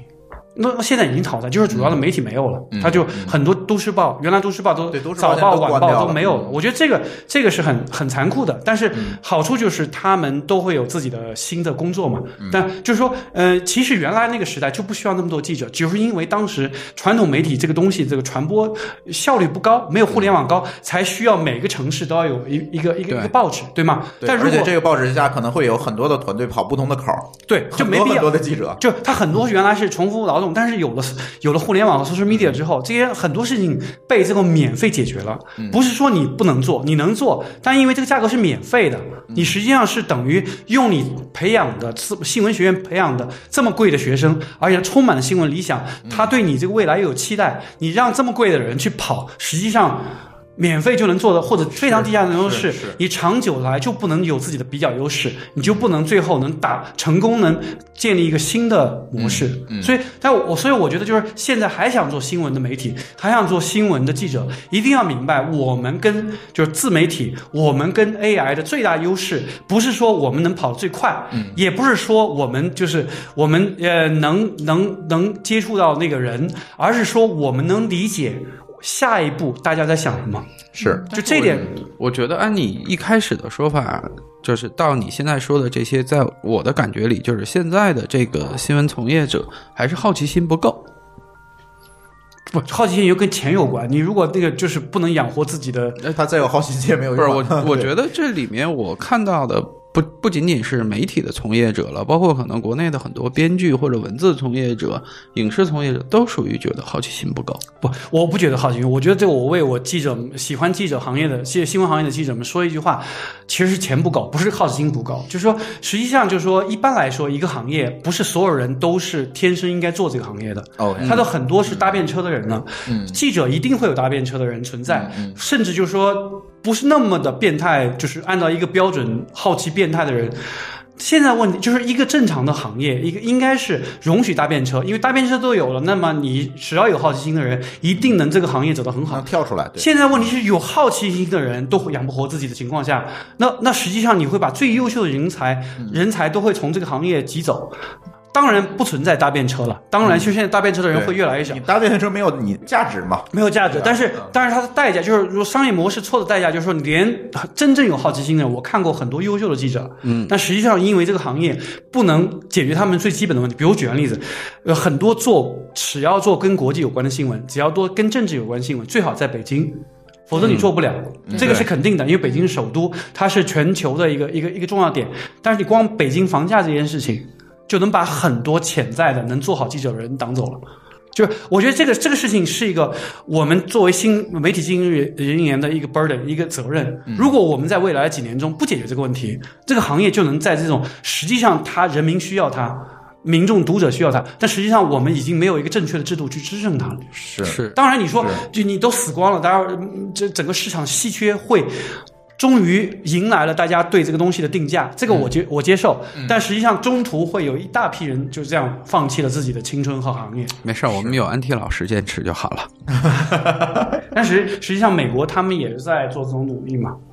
对，国外现在是一个什么样的状况？比中国更好，或者说大家都在探索？我觉得国外它是这样，它的探索跟我们中国实际上是在顶端是同步的。嗯，举个简单例子，就是他们在在顶端得到的结论，我们跟我们中国在顶端的，就是顶尖的那那几个玩家的，就是结论前后，有的时候我们早一点，有的时候他们早一点，但是基本上都是差不多的。OK 就是对新闻的行业的差不多。比如说去年一个最重要的一个结论是中美共识的一个结论，他们认为就是流量式的新闻，嗯，流量绝对是新闻这个行业的毒品。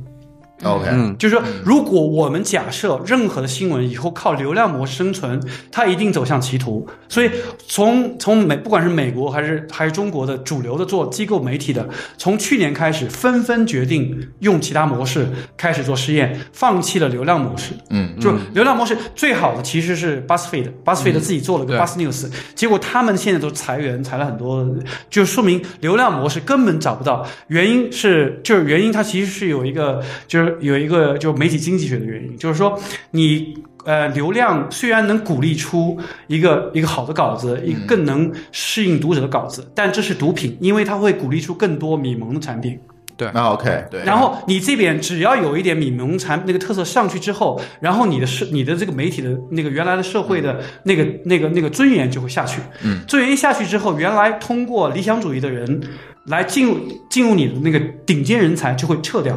媒体的薪水是不高的，就是不管怎么样，在美国也好，跟中国也好，举个简单例子，如果你是哈佛毕业。如果你是哈佛的整个的法学院的，比如说你是哈佛 Crimson 的主编，嗯，这个人如果你可以做的是《纽约时报》的主编，比如说我们原来我原来我老板现在《纽约时报》主编就是哈佛 Grimson 的人，但是你也可以做一个基金，呃，就华尔街基金的一个、一个一个一个人，对吗？对一个一个创始人或者一个 CEO，是你要知道这个边价格是完全不一样的。对。但为什么就是我们老板，我们原来《纽约时报》老板，他愿意做这个这个价格这么低的人呢？是因为《纽约时报》主编所代表的社会地位，就社会对你的尊重。如果你走流量模式，它不但你在经济上你斗不过真正的流量，嗯就是那些在村里面做一个流量工厂的那些人，更重要的是没有最顶尖的人才进入你的行业了。OK，就是你到最后，就是你是钱也赚不到最多，你最终以前最这自豪就是典型的劣币驱逐良币嘛。对你到最后连原来就原来就是连连就不在乎任何收入的差别，非常顶尖的人去做你的做你的记者主编这件事情都不会存在。那真的是如果流量模式还要坚持的话，整个行业就会彻底垮掉。所以从二从去年开始，不管是中国还是美国。这主流媒体就是完全下定了决心，嗯，就是我们无论如何，这个流量有多么吸引人，嗯，Facebook 流量或者今日头条流量多么吸引人，我们我们不不碰了，因为那是毒品，对我们这个行业是毒品，因为它不再奖励一个优质的内容，它在奖励整个 sensation 的内容。嗯，对嗯嗯，这就是 MIMO 模式嘛。对这个命，对。这两种吧，一种说是 MIMO 模式，还有一种就是这个无聊模式。像今日头条很典型，它可能一个稿子能分出十几二十篇，甚至上百篇，对对对然后你看完，其实发现大家似其实都一样曾相识。对对对，就我觉得就是呃，今天昨昨昨天早晨的时候，我的我的丈老丈人，他说他那个就是说他要他一直在刷那个今日头条，他说我要把它卸掉了。我说你为什么要卸掉？因为我我原来我原来以为他要看什么，应该是我要看主流新闻，这不是这样的。实际上就是说，你其实用今日头条，如果你一直看主流新闻，他也是给你看主流新闻的。对但是他提出了一点，我觉得这是最关键的。他说，呃，今日头条我只要看了一条，他会连续跟我刷这条，嗯，就我会让我立刻厌倦。实际上，我觉得今日头条，这就是我刚才说的本质模式，就是说，就是算法它只能知道你喜欢什么，但它不知道你的下一步期待。是因为人人我人其实我要成为什么样的人，不是我自己决定的，是不是我的基因决定，不是我性决定，是我周围环境是外社部环境决定的。社会决定的。比如说，这个社会有一天会奖赏奖赏那个就是像呃民族主义战狼这样的人。那么可能我我就会我的性格就会越来越去，呃变成那样子。但如果这个社会对这个孩子的要求是我要变成一个独立精神的人，那么我也会慢慢的变成这样的人。当然，这个社会环境这个互动并不是某一个固定的客观性在走，所以实际上，如果有一个人通过我所有的阅读，知道了我的 DNA 所驱导下的那种欲望指向，但他不知道我下一步想成为这么什么样人的一个一个反向反向走向。因为每一个人内心都有魔鬼和另外一个一个成善的力量，也就是说，我有的时候要扮演不同的人，我要变成一个，我其实内心喜欢看一个比较比较，比如比较那个，嗯，对吧？比较那个就是猥琐的，比较那个就是吕欣英做的那个啊对对呃片子，啊对吧？但实际上，我如果我不能向全部的公众说我喜欢这个，不是，那我会告诉他我喜欢那个亚里士多德和那个莎士比亚，对吗？就这个这个事情，我觉得人的虚伪性，人要的公共性，人希望在社会扮演一定的社会角色，人希望在自己的孩子面前成为一个持他们尊重人，人希望有道德号召力，这种力量永远在，但这个力量恰恰跟你的基因没关系。对，就你是什么样的人，实际上跟你最后表演什么样的人，本质上不是一回事儿。嗯，这这就是我觉得是机器最难猜，而且我我认为在五十年之内，机器猜不到的东西。但是我们作为新闻人也好，以前作为巫师也好，或者心理咨询师也好，这种就理解人心的力量这一批职业人员，实际上从一开始这两千年，甚至过去的这六万年。这种人就这种能力就没有变过，嗯，现在只不过是经过一个阵痛，一个因为原来的模式变了，我们要重新回到一个新的模式。但有一点我们对的，我们必须要知道下一周大家要讨论什么，并且我们要提早半步贡献这个这种讨论，让大家 fo- follow 我们的这个 agenda 在讨论，这才是一个媒体人的最高境界。OK，嗯，呃，最近其实很多的媒体，别管是国内的还是国外的这些媒体，其实纷纷都推出这种叫所谓的付费墙的这个服，是不是也和你说的这种流量是毒药这样一个结论是的，是的，就是我觉得就是关于付费墙的东西是建立在一个假设中，就是说，嗯，每一个人啊，就是每个人，呃，你愿意每一年花出大概几百块钱，两百到三四百块钱，嗯，我称作为信息不对称税。嗯你希望花出几百块钱去买一个公民应该有的知识，嗯就是说当下知识。也就是说，我买了这个东西之后，我就能跟我同样一个阶级的人嗯，讨论对上话，对上话，就这个东西是非常重要的。比如说，在我们呃，经常有个就是做媒体的人都知道，呃，在纽约的人喜欢买《纽约客》，嗯。就《纽约客》他其实不看的，嗯。他只是在去沙龙的时候去看一下《纽约客》的标题，然后再讨论，就是这个话题很重要。也就是说，实际上我我本质上需要花一笔钱，知道大家我跟我同样的人应该讨论什么，这所谓叫公共性。这是从整个的那个整个古古希腊开始，雅典民主开始，就是要公共性讨论，就是一个非常重要的东西。我认为每个人都会花，像我们以前订报纸，我订至少一份或两份，只要你是个读书人，或者是你是一个公共知识分子，这个大概是几百块钱一个一个稿。我认为，即便变到了现在时代，我也愿意用这个钱去买一个所谓的叫信息不对称税，来来来让我的成为这个的这个社会的公民有这样的资格，一个准入资格，我就有知识储备。其实现在这个东西已经在了，我们叫知识付费。对，就是我们现在，比如说大家都是在买焦虑，我觉得不是买焦虑，有些东西买的不是焦虑，其实买的是公民常识。嗯，这公民不是真正原来我们意义上说的整个的，就是就是那个叫叫自由社会的公民，不是的，还是做任何一个社会嗯那个它的主要讨论者、主要参与者的那个所谓的公民。那我们实际上想，我们为什么就是那个知识付费现在变成热点呢？是因为我们想买知识付费，我知道知识付费之后，我知道这个世界最主要的那批人在谈什么东西。嗯，对这个东西，我认为再过两三年的时候，大家会觉得知识付费的东西，我们是一个人在做，就每一个人知识付都在做。实际上，如果我们如果新闻媒体在崛起，他把这个东西做得更好，那我们更愿意交给某一个单项产品，我交给一个机构媒体去做，那我就又能回到每一个产品，新闻产品一年都能收你几百块钱的例子。嗯那么我就我一个媒体就能活到原来我作为一张报纸能活的那个经济量。嗯经济总量，那我们至少能活到一张呃都市报在它最全盛的时候，它的能拥有的人才的储备。嗯，所以我觉得，我觉得就是我们在等嘛，因为大家你看，所以你在等逻辑思维加入财新，不是，我觉得，我觉得是我在等那个整等整个读者的挑剔。嗯我等整个读者对培就是这个知识付费这种模式，知识付费目前这种形态的厌倦。那你觉得这个社会需要等多久？我觉得，我觉得就是再过两三年，应该大家就愿意用一个机构做一个单项产品，而不愿意听一个人讲。因为一个人，我比如举个例子，这呃就是知识付费的很多东西，就是一个人来讲一个地方的趋势。嗯，如果这个时候换另外一个中国原来最主流的媒体，专门做一个这样的趋势，专门这个单项产品，我觉得大部分人会跳换窗窗口，因为机构的质量会当然比个人更更高，嗯因为它代表了一个持久的势力。现在的问题是，机构没有理解，就是不对称税，就是知识不对知识不对称的这个税，它实际上是要什么产品？他们还以为我们是要那个传统的大而全的那种报道。嗯我不需要，我实际上你去告诉我几百个字，或者或者你给我解释一下，我让我能参与公共讨论，我就能帮助我了。实际上最早能接触的其实就是支就是支付这一批，比如说像像呃逻逻逻逻辑思维这一批，他做的非常好，因为他原来就是就是通他基本上通过一个演绎的方式，用最轻松的方式把一个行业的最关键的东西交给你。其实就解决了这个我刚才说的那个 curator 过过程，也就是说，对我来说，逻辑思维在扮演这这段时间，它扮演了下一个真正媒体主流形态的一个前身。那下一个五年是财新收购逻辑思维，还是逻辑思维会收购财新呢？我不知道，也许 那我当然希望就是财新在资本市场能发挥更大的作用，但谁知道呢？因为也许就是因为资本的力量是不理解这些东西的，资本就是说说白了，拼多多资本力量最大，对吗？嗯，所以我觉得就是资本还是看流量。资本还是看流量，资本不太在乎，就是说你是不是呃主，就是改，呃，他不是不在乎，他没有那么快的在乎。但是这里面确实有，就是因为我当时投这个关爱八卦的时候，也是逻辑思维在募资的时候，当时所有的投资人都在问这个罗胖一个问题，说现在逻辑思思维就是你嘛，你代表逻辑思维，有一天你出去被车撞死了，逻辑思维怎么办？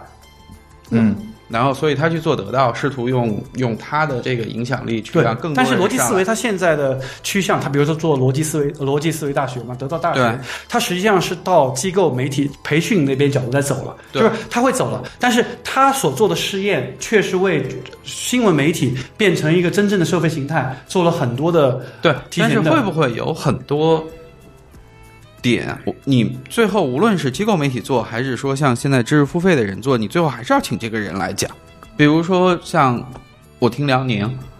就是因为我觉得他所讲的很多东西是对的，所以我每期都去听。对，这是这是所谓的就是这是 IP 嘛，但实际上，比如举个例子，就是那个专栏作家 Thomas Friedman，你他说什么文章都看了，但他一般都会选择一个机构媒体在那儿，因为实际上一个整个的舆一个整个的包括一个舆论的整个的改变，专栏然后媒体报道深入分析是一个整个的 package。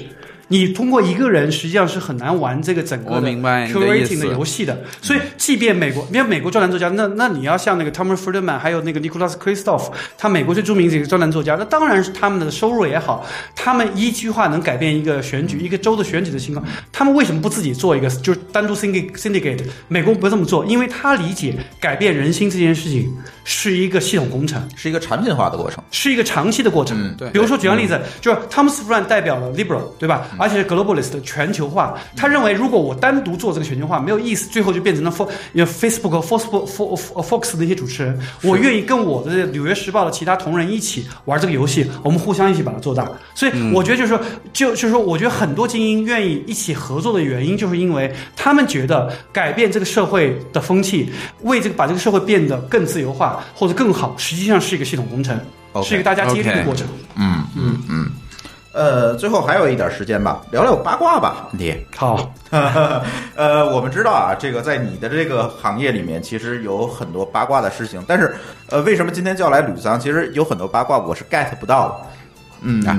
对，来讲讲你在这个工作当中遇到的好玩的事情或者八卦的事情。那我就说一个，就是就是就是一个历史性历史性的八卦吧。就是说，因为我要做新闻人，他实际上专业新闻人实际上是很难八卦的，因为他就是这种特质，他它特质就是八卦，所以也没对法他就没有更多的八卦了。但是，嗯，比如说我来说个普利策奖吧。普利策奖这个东西，实际上就是我们要说普利策这个人吧，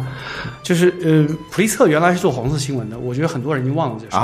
就是？黄色新闻这件事儿，就是普利策新闻，也就是说，普利策是在美国第一个把新闻做得非常 low，嗯。就是，嗯，他可能说就是美国的小报，真正的黄色小报，真正的就是破坏别人隐私，什么都挖，然后就让人就是倾家荡产的那个隐私破坏、倾家荡产，然后自杀的，就是他。哦，然后他靠这个获得了就是全美最大的那个报业流量，然后成为了报业大亨。嗯，所以对他来说，就是普利策他原来是一个就是新闻的敌人，绝对新闻敌人。嗯，但是他到快临死的时候，他决定要改变这一切，就是他在临死的最后一年，然后呢，他就想说，我来捐一笔钱来改变这一切。我希望我的以后的这个我普利策下面的媒体不可以是原来我那样，我应该做那个高质量的新闻，所以他就想把钱捐给这个哈佛。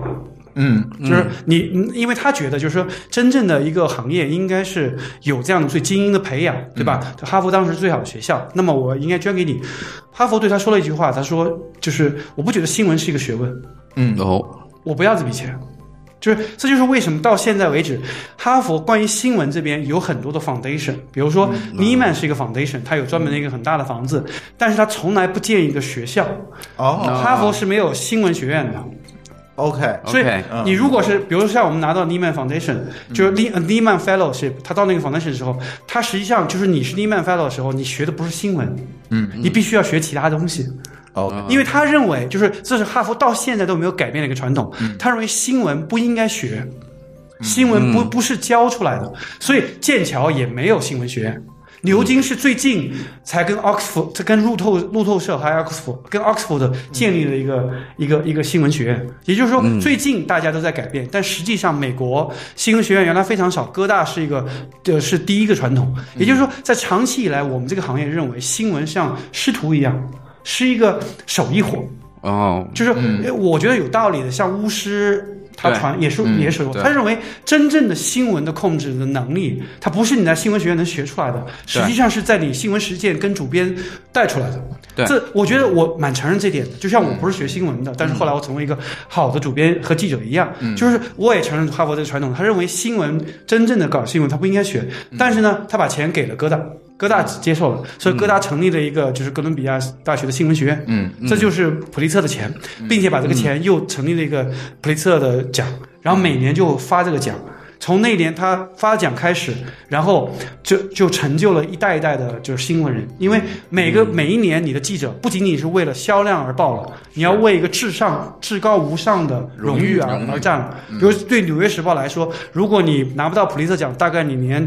连就是连做记者部副主任大概都做不了。嗯，就是连各个编辑、各个在行在各个部门的编辑都是普利策奖。就是所以它实际上是变成了整个职业的一个上升途径。所以我一直觉得，就是如果就是中国的现在最大家觉得流量最大的媒体应该是应该是今日头条。今日头条，如果今日头条有一天想通普利策的道理，认认真真做一个普利策奖，对吧？张一鸣奖，对吧？那有非常有可能未来的一个新闻奖、新闻学院是这面是这面走下去。那我们实际上是能达到一个平衡，因为没有必要是说就是一定是有人是注意流量的。实际上，为了这个社会，有一天是有可能做到一个新的平衡。我觉得有可能，所以我觉得就是所有的就是这种流量的，就真正的流量控制者，应该考虑认认真真做一个能推动中国最高质量新闻的一个奖项。这样的话，会让所有的那些名校的学生的人，虽然在这个行业拿不到最高的工资，但他觉得如果有一个认证和荣荣誉感的。他如果我觉得我是我拿了这个奖，就跟我去的名校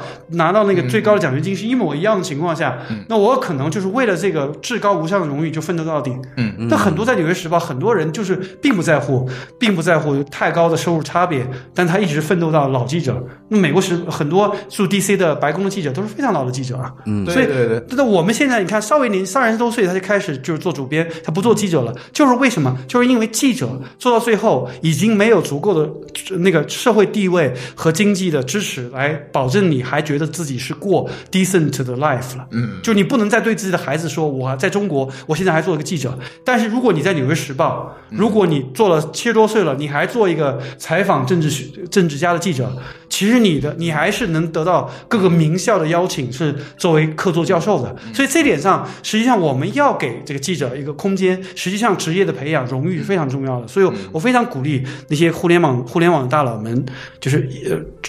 出一笔那个资金去赞助最好的记者。其实，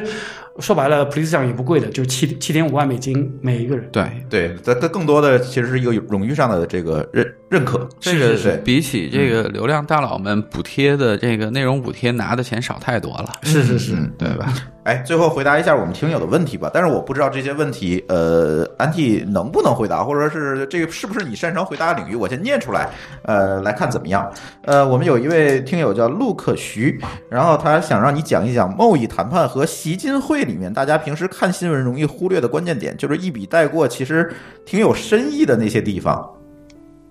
你能够 get 到这个点？这个太专业了，主要是就是这里面细节实在是太多。我们中国目前对贸易的整个就是中美贸易战的报道，因为它是限于专业和金钱的限制，实际上我们是不够的。其实一个真正的一个观众、一个读者，其实希望知道这件事情的发展的细节，对每个部、每一个产业的影响，是以及在这个事情上谈判的两边的人每一个人的观点，因为整个的内阁的观点是完全不一样的，嗯。有鹰派有鸽派，美国的内阁，但实际上我们是没有足够的时间和金钱去报道这件事情的。嗯就是第一个就是大家不愿意看这些报道，没有这么长的报道可报道嗯的版位报道。第二件事情就是说，实际上就是没有钱去做这样的报道，因为你需要更多的准备，更多的就是采访，那实际上是不够的，嗯而且也限于整个政策的那个形式。所以我觉得就是说，这个实际上是国际报道，包括我现在做的事情，也是在在加深这个世界说也在加深这个，就是说我们希望找到更好的方式来加强这边的深入报道，能用一个相对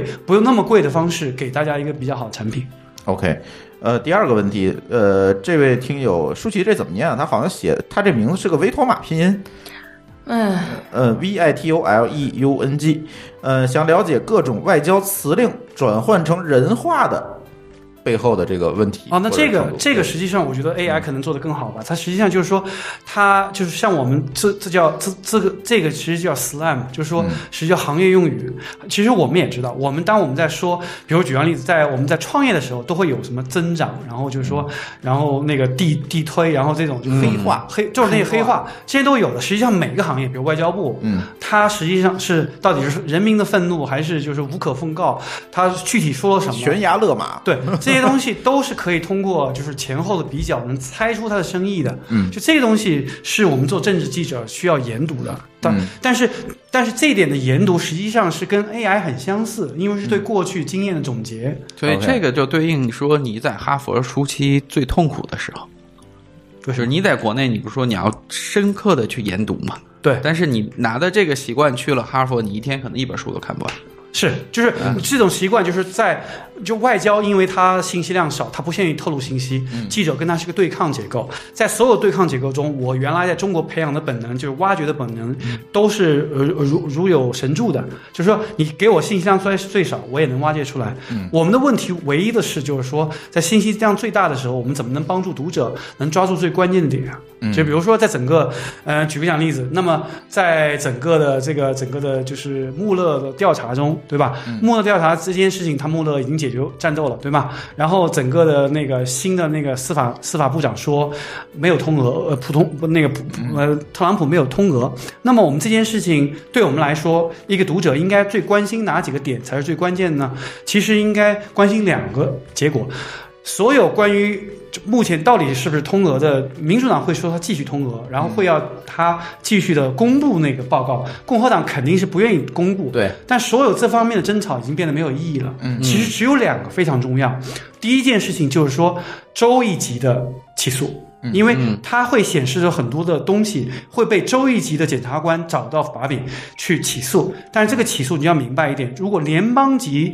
总统是不可以起诉的，嗯嗯。是可以，就是你不能在联邦起诉一个总统，嗯。但是州是可以的，嗯，也就是说，他如果州一级起诉他，那他就是真起诉了。那第二点就是说，这件事情实际上对二零二零有非常大的影响，嗯。会极大的就是增强特朗普的二零二零的当选几率。嗯。所以如果你要做整个大的趋势，包括做期货也好，整个经济趋势的影响的时候，你要知道穆勒报告以这个方式结束，实际上是给给很多中间怀疑派，特别是共和党，穆勒是共和党人，嗯嗯，共和党人如果得到报告，就让很多共和党人说，实际上川普是不管你们说的多坏，他实际上不是卖国贼。嗯，那这样情况下，他实际上会增加很多中间派对他的支持。嗯嗯所以这个对我们整个中美贸易，我们搞经济的、搞宏观局势非常非常重要。嗯所以这个才是我们真正要研读两点。那至于，但是每天的新闻会强调在什么地方呢？会强调，嗯、民主党继续要求公布真相，然后，嗯川普和共和党继续反对。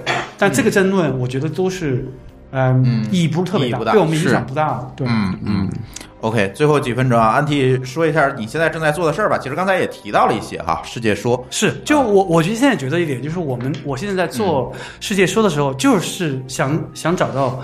嗯，想提供这样的一个服务，就是说我每天去选择大家真正应该关心的国际上的重要的事情，比如像川普这件事情，我告诉你最关键的，实际上会对我们产生持续影响的点。嗯那我我每天的产品尽量做到的是你的，就是像听知识付费这样一一一次二十分钟的就能读完的那个东西，嗯或者更短。嗯如果因为二十分钟是听嘛，但如果要变成文字会更短。嗯我希望我在尝试这个东西，如果是尽量尽量短，让你每天知道，实际上它能会对你的真正影响产品，真正影响的那个新闻应该是怎么走向，是基本上是一个分析类的产品。世界说目前在做只是收费嗯收费订阅的东西，那我们想做的，想给我们大家提供的是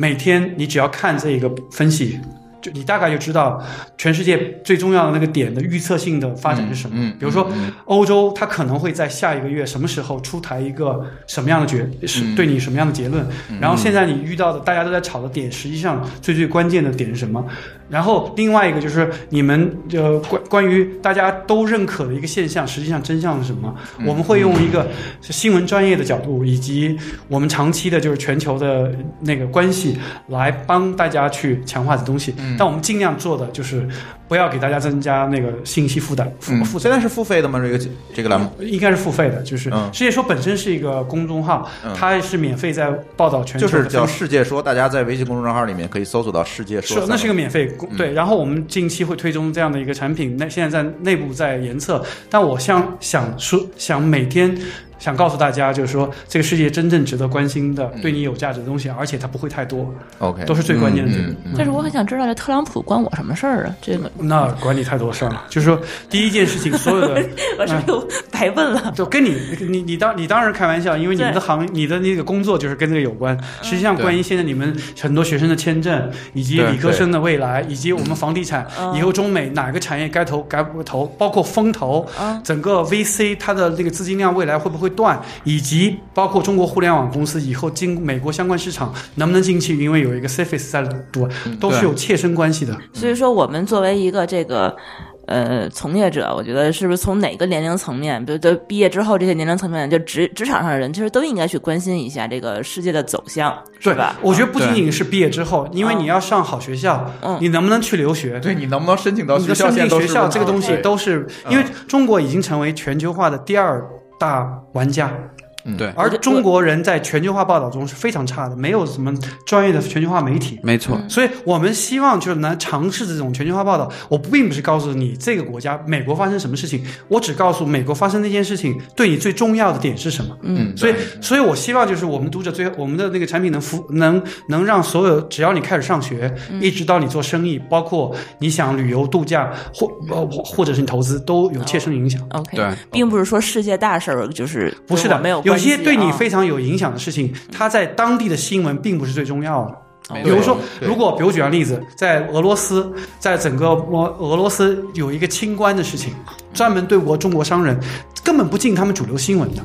但这个完全影响到所有对俄罗斯的贸易的任何这个产业。对，对吗？如果比如说在印度出台了一个对自己的国家有利的一个简单政策，比如说，那他们国家因为所有的印度公司都没有关系，所以很自然的就会接受，它不会是个大新闻，在它主流媒体，但可能会影响我们小米在那边的销售以及成立公司，对吧？嗯比如说 c f a c e 来说，就美国有个外资美资外资审查委员会，现在基本上把百分之九十中国的企业在美国投资全部挡掉了。但是美国主流媒体不在乎，他甚至以一个非常非常正面的角度去报道这件事，认为这件事情是爱国的。所以我们我们以前的国际新闻是跟着《纽约时报》的那个 agenda 在走的。对，但有一天我们发现，我们要跟的新闻可能跟《美国时报》《纽约时报》所关心的新闻，甚至关心的方向完全不一样的时候，对或者同一个我们要新闻解读方式也不会完全不一样的时候。比如说关于 CFIS 外资审查来说，对于中国企业来说，他关心的是我怎么有更好的机会进入美国投资，而美国的人关心是我怎么尽量的把中国人挡在外面。对对对对，就这种东西，你说《纽约时报》是我们学习榜样，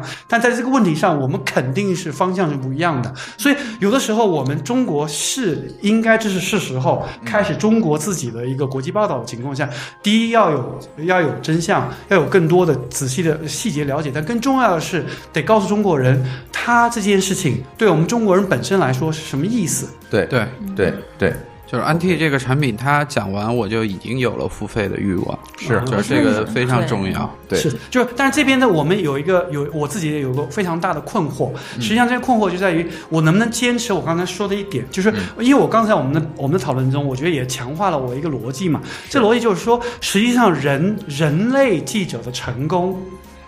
其实跟 AI 的成功是两件事情。对对，就嗯，有未来有一家媒体，可能既有人类的最好的记者，也有 AI 最好的呃自动书写机器，对对它可以加在一起。但是如果我们在研究人类成功新闻成功模式的时候，我们要做的是跟机器成功的对抗模式，而不是它的跟它相应。因为凡是被 AI 能现在差不多能搭上线的，在未来五年一定被它完全占领。所以我们要做的事情，实际上还是要对抗别人的厌倦。实际上不是要告诉你完全的信息和全部的新闻，我实际上告诉你是非常少的信息，最重要的新闻。有很多其实事情是这个 AI 做不了的。嗯，就是就是跟你完全不一样的，比如像娱乐领域这种事情就，就完全有这样类似的例子。就是娱乐其实应该点，娱乐是最能表现喜新厌旧的人类喜新厌旧的 DNA 的。其实你们对。是一件事情，我觉得嗯，对，就是是同一个规律举举一个例子，其实跟你这个世界说很像啊，但是它完全不一样的产品，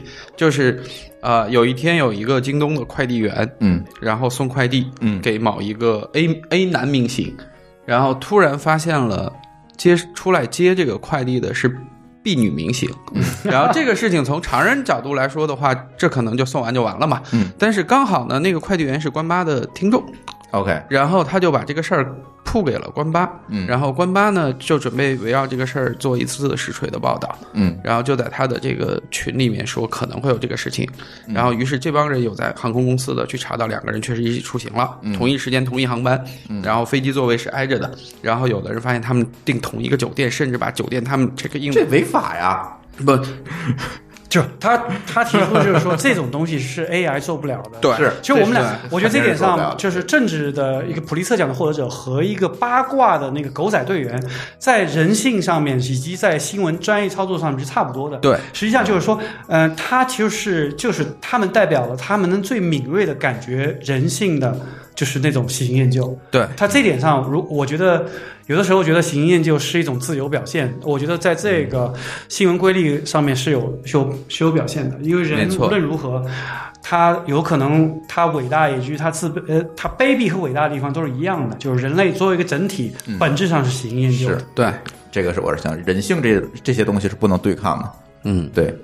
OK，然后最后节目最后啊，也我也会那个跟安 T 多做沟通，然后希望安 T 能够将来作为我们津津乐道播客的这个常设嘉宾啊，我们有这个跟他相关的话题，我们就把他 叫来，然后我们一起对可以一起来聊。其实因为我觉得嗯，我觉得下次可能还要找一些这个新闻行业的，因为安 T 的这个话其实非常专业，是就我会听得很过瘾。嗯但是这种时候呢，你需要有专业的人来做一些回应，是，甚至可能会有一些讨论，甚至争论。对然后呢，在如果说我们拿安提老师做起来是吧？做节 做这个做这个节目的话，需要找一些跟他这个 level 会更更吻合的，嗯，因为他他他在新闻这个上面肯定比我们都专业。对对对对对，没错。但是实际上，我们刚才讨论的是互联网 social media 和媒体的这个东西，实际上我们都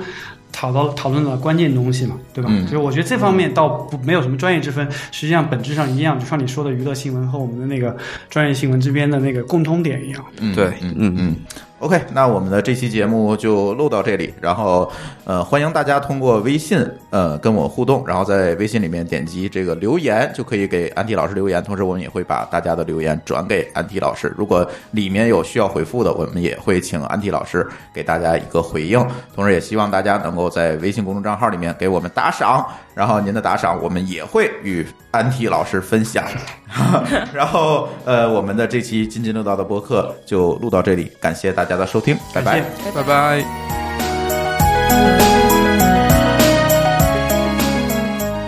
各位听友，大家好，又到了听友互动的环节。呃，那么这期呢，我们还是先念一下在前几期节目里面给我们打赏的听友的名字，他们是孙五一、不开心的猪、Base Only、朱元玉润、艾希姆百瑞、F A L C O N Y I N Niki。我是果粉，我有脑，这个名字太好玩了。沙子，I think 三六五，灿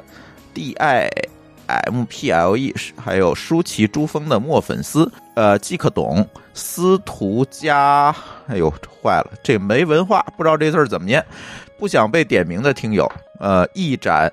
迟一柳，Peter 不开心的猪，呃，以上听友啊，给我们这前几期节目呃做了打赏，呃，后面还有一些他们的留言。艾希姆百瑞说非常想继续听西海岸的故事，会员节目赶紧上线。呃，好吧，这个西海岸的故事这个坑还有最后一期吧，应该我们马上就填了，而且，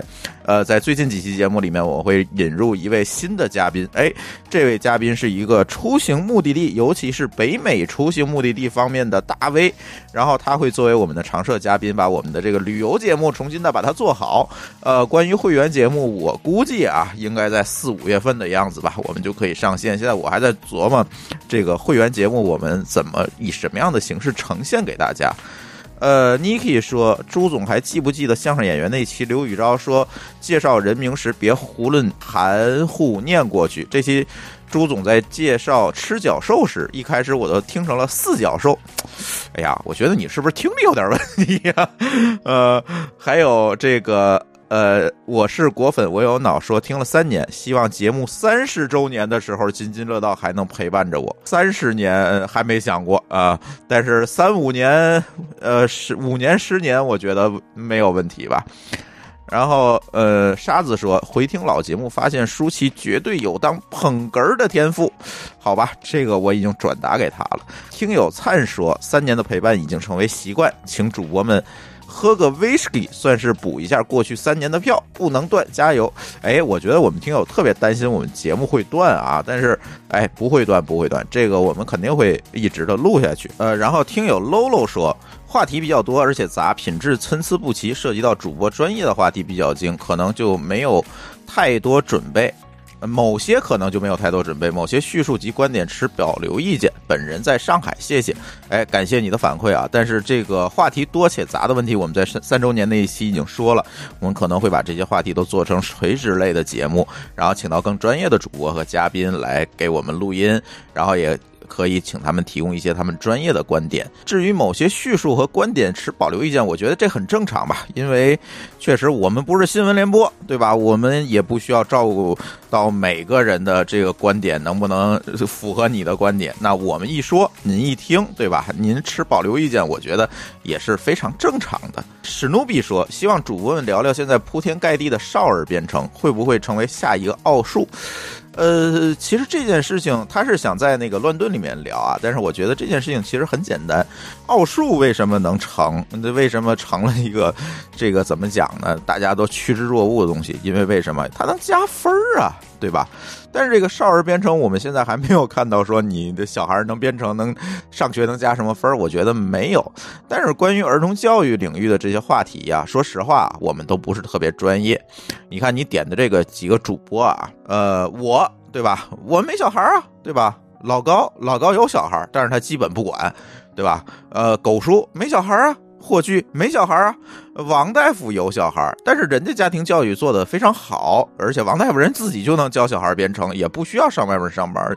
呃，所以回头这个话题啊，请君君哎来给大家展开录一下。而且关于教育啊等等小孩啊这些话题，确实我们也在计划之内啊。这个到时候在这个专题的节目里面来回答你的问题。Fred 说，在泛用型播客客户端不能发表对节目评论。没错，泛用型播客客户端好像都没有评论的功能，所以如果你想评论，可以加我们的群，也可以在我们的公众账号里面评论。听友迟一柳说。呃，有一个网站应用了英伟达的技术，用户刷新就能生成一个人脸照片，栩栩如生。但这个世界上完全不存在这个人，完全是虚构出来的。马化腾以此为例，呼吁业界更多的关注 AI 带来的伦理问题。我感受最深的是人际关系的问题，这些脸已经可以真实到可和我们可以发生化学反应。未来他们可能是我们的助理、朋友、同事，甚至是伴侣。他们是否有权利？我们对他的情感是否会保护？有没有可能他们就是一种新的人类？哎，我觉得是不是一个新的人类，不取于有没有这张脸吧，还是在于一些更深的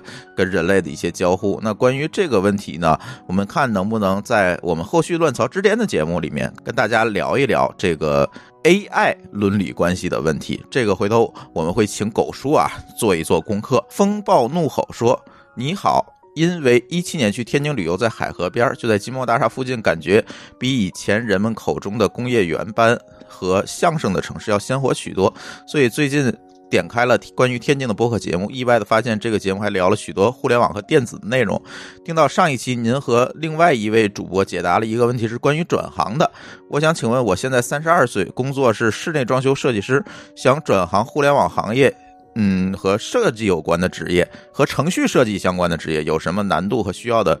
呃，学习的知识？然后还想了解一下国内互联网行业的大环境。呃，我觉得是这样，确实啊，上期那个我们在乱曹之间里的那个答复啊，也引起了很多。朋友的讨论哈，但是呢，其实我觉得这个事情呢，还是就是要根据个人的情况来看。比如说，现在您的职业室内装修设计师，哎呀，这个室内装修设计师，我觉得前景还是蛮不错的，是吧？啊，还不像说上一期我们说那个节目里，他在一个国企，可能就是那种呃温水煮青蛙那个状态。所以我觉得在这一块上呢，我倒是感觉您是不是可以在现在的这个职业上再发展发展？所谓的转互联网或者城市呃从事这个。程序设计的职业也没有您想象的这么简单，所以我觉得您还是要权衡一下吧。呃，这位听友叫这次还是不要知道我是谁了。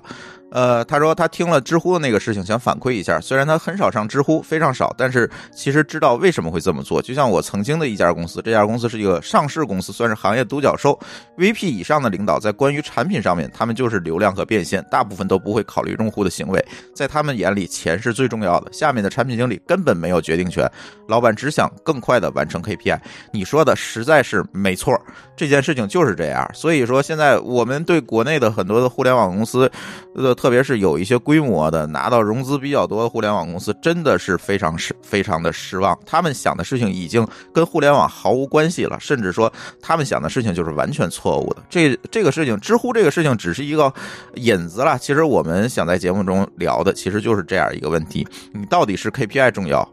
呃，短期的 KPI 重要还是长期的？你的公司价值，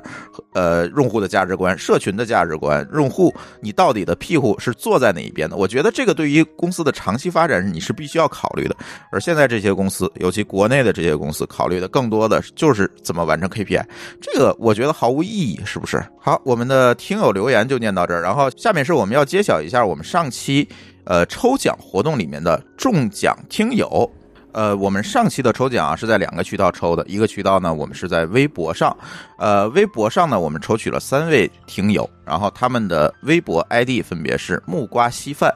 阿里配小朋友，呃，以及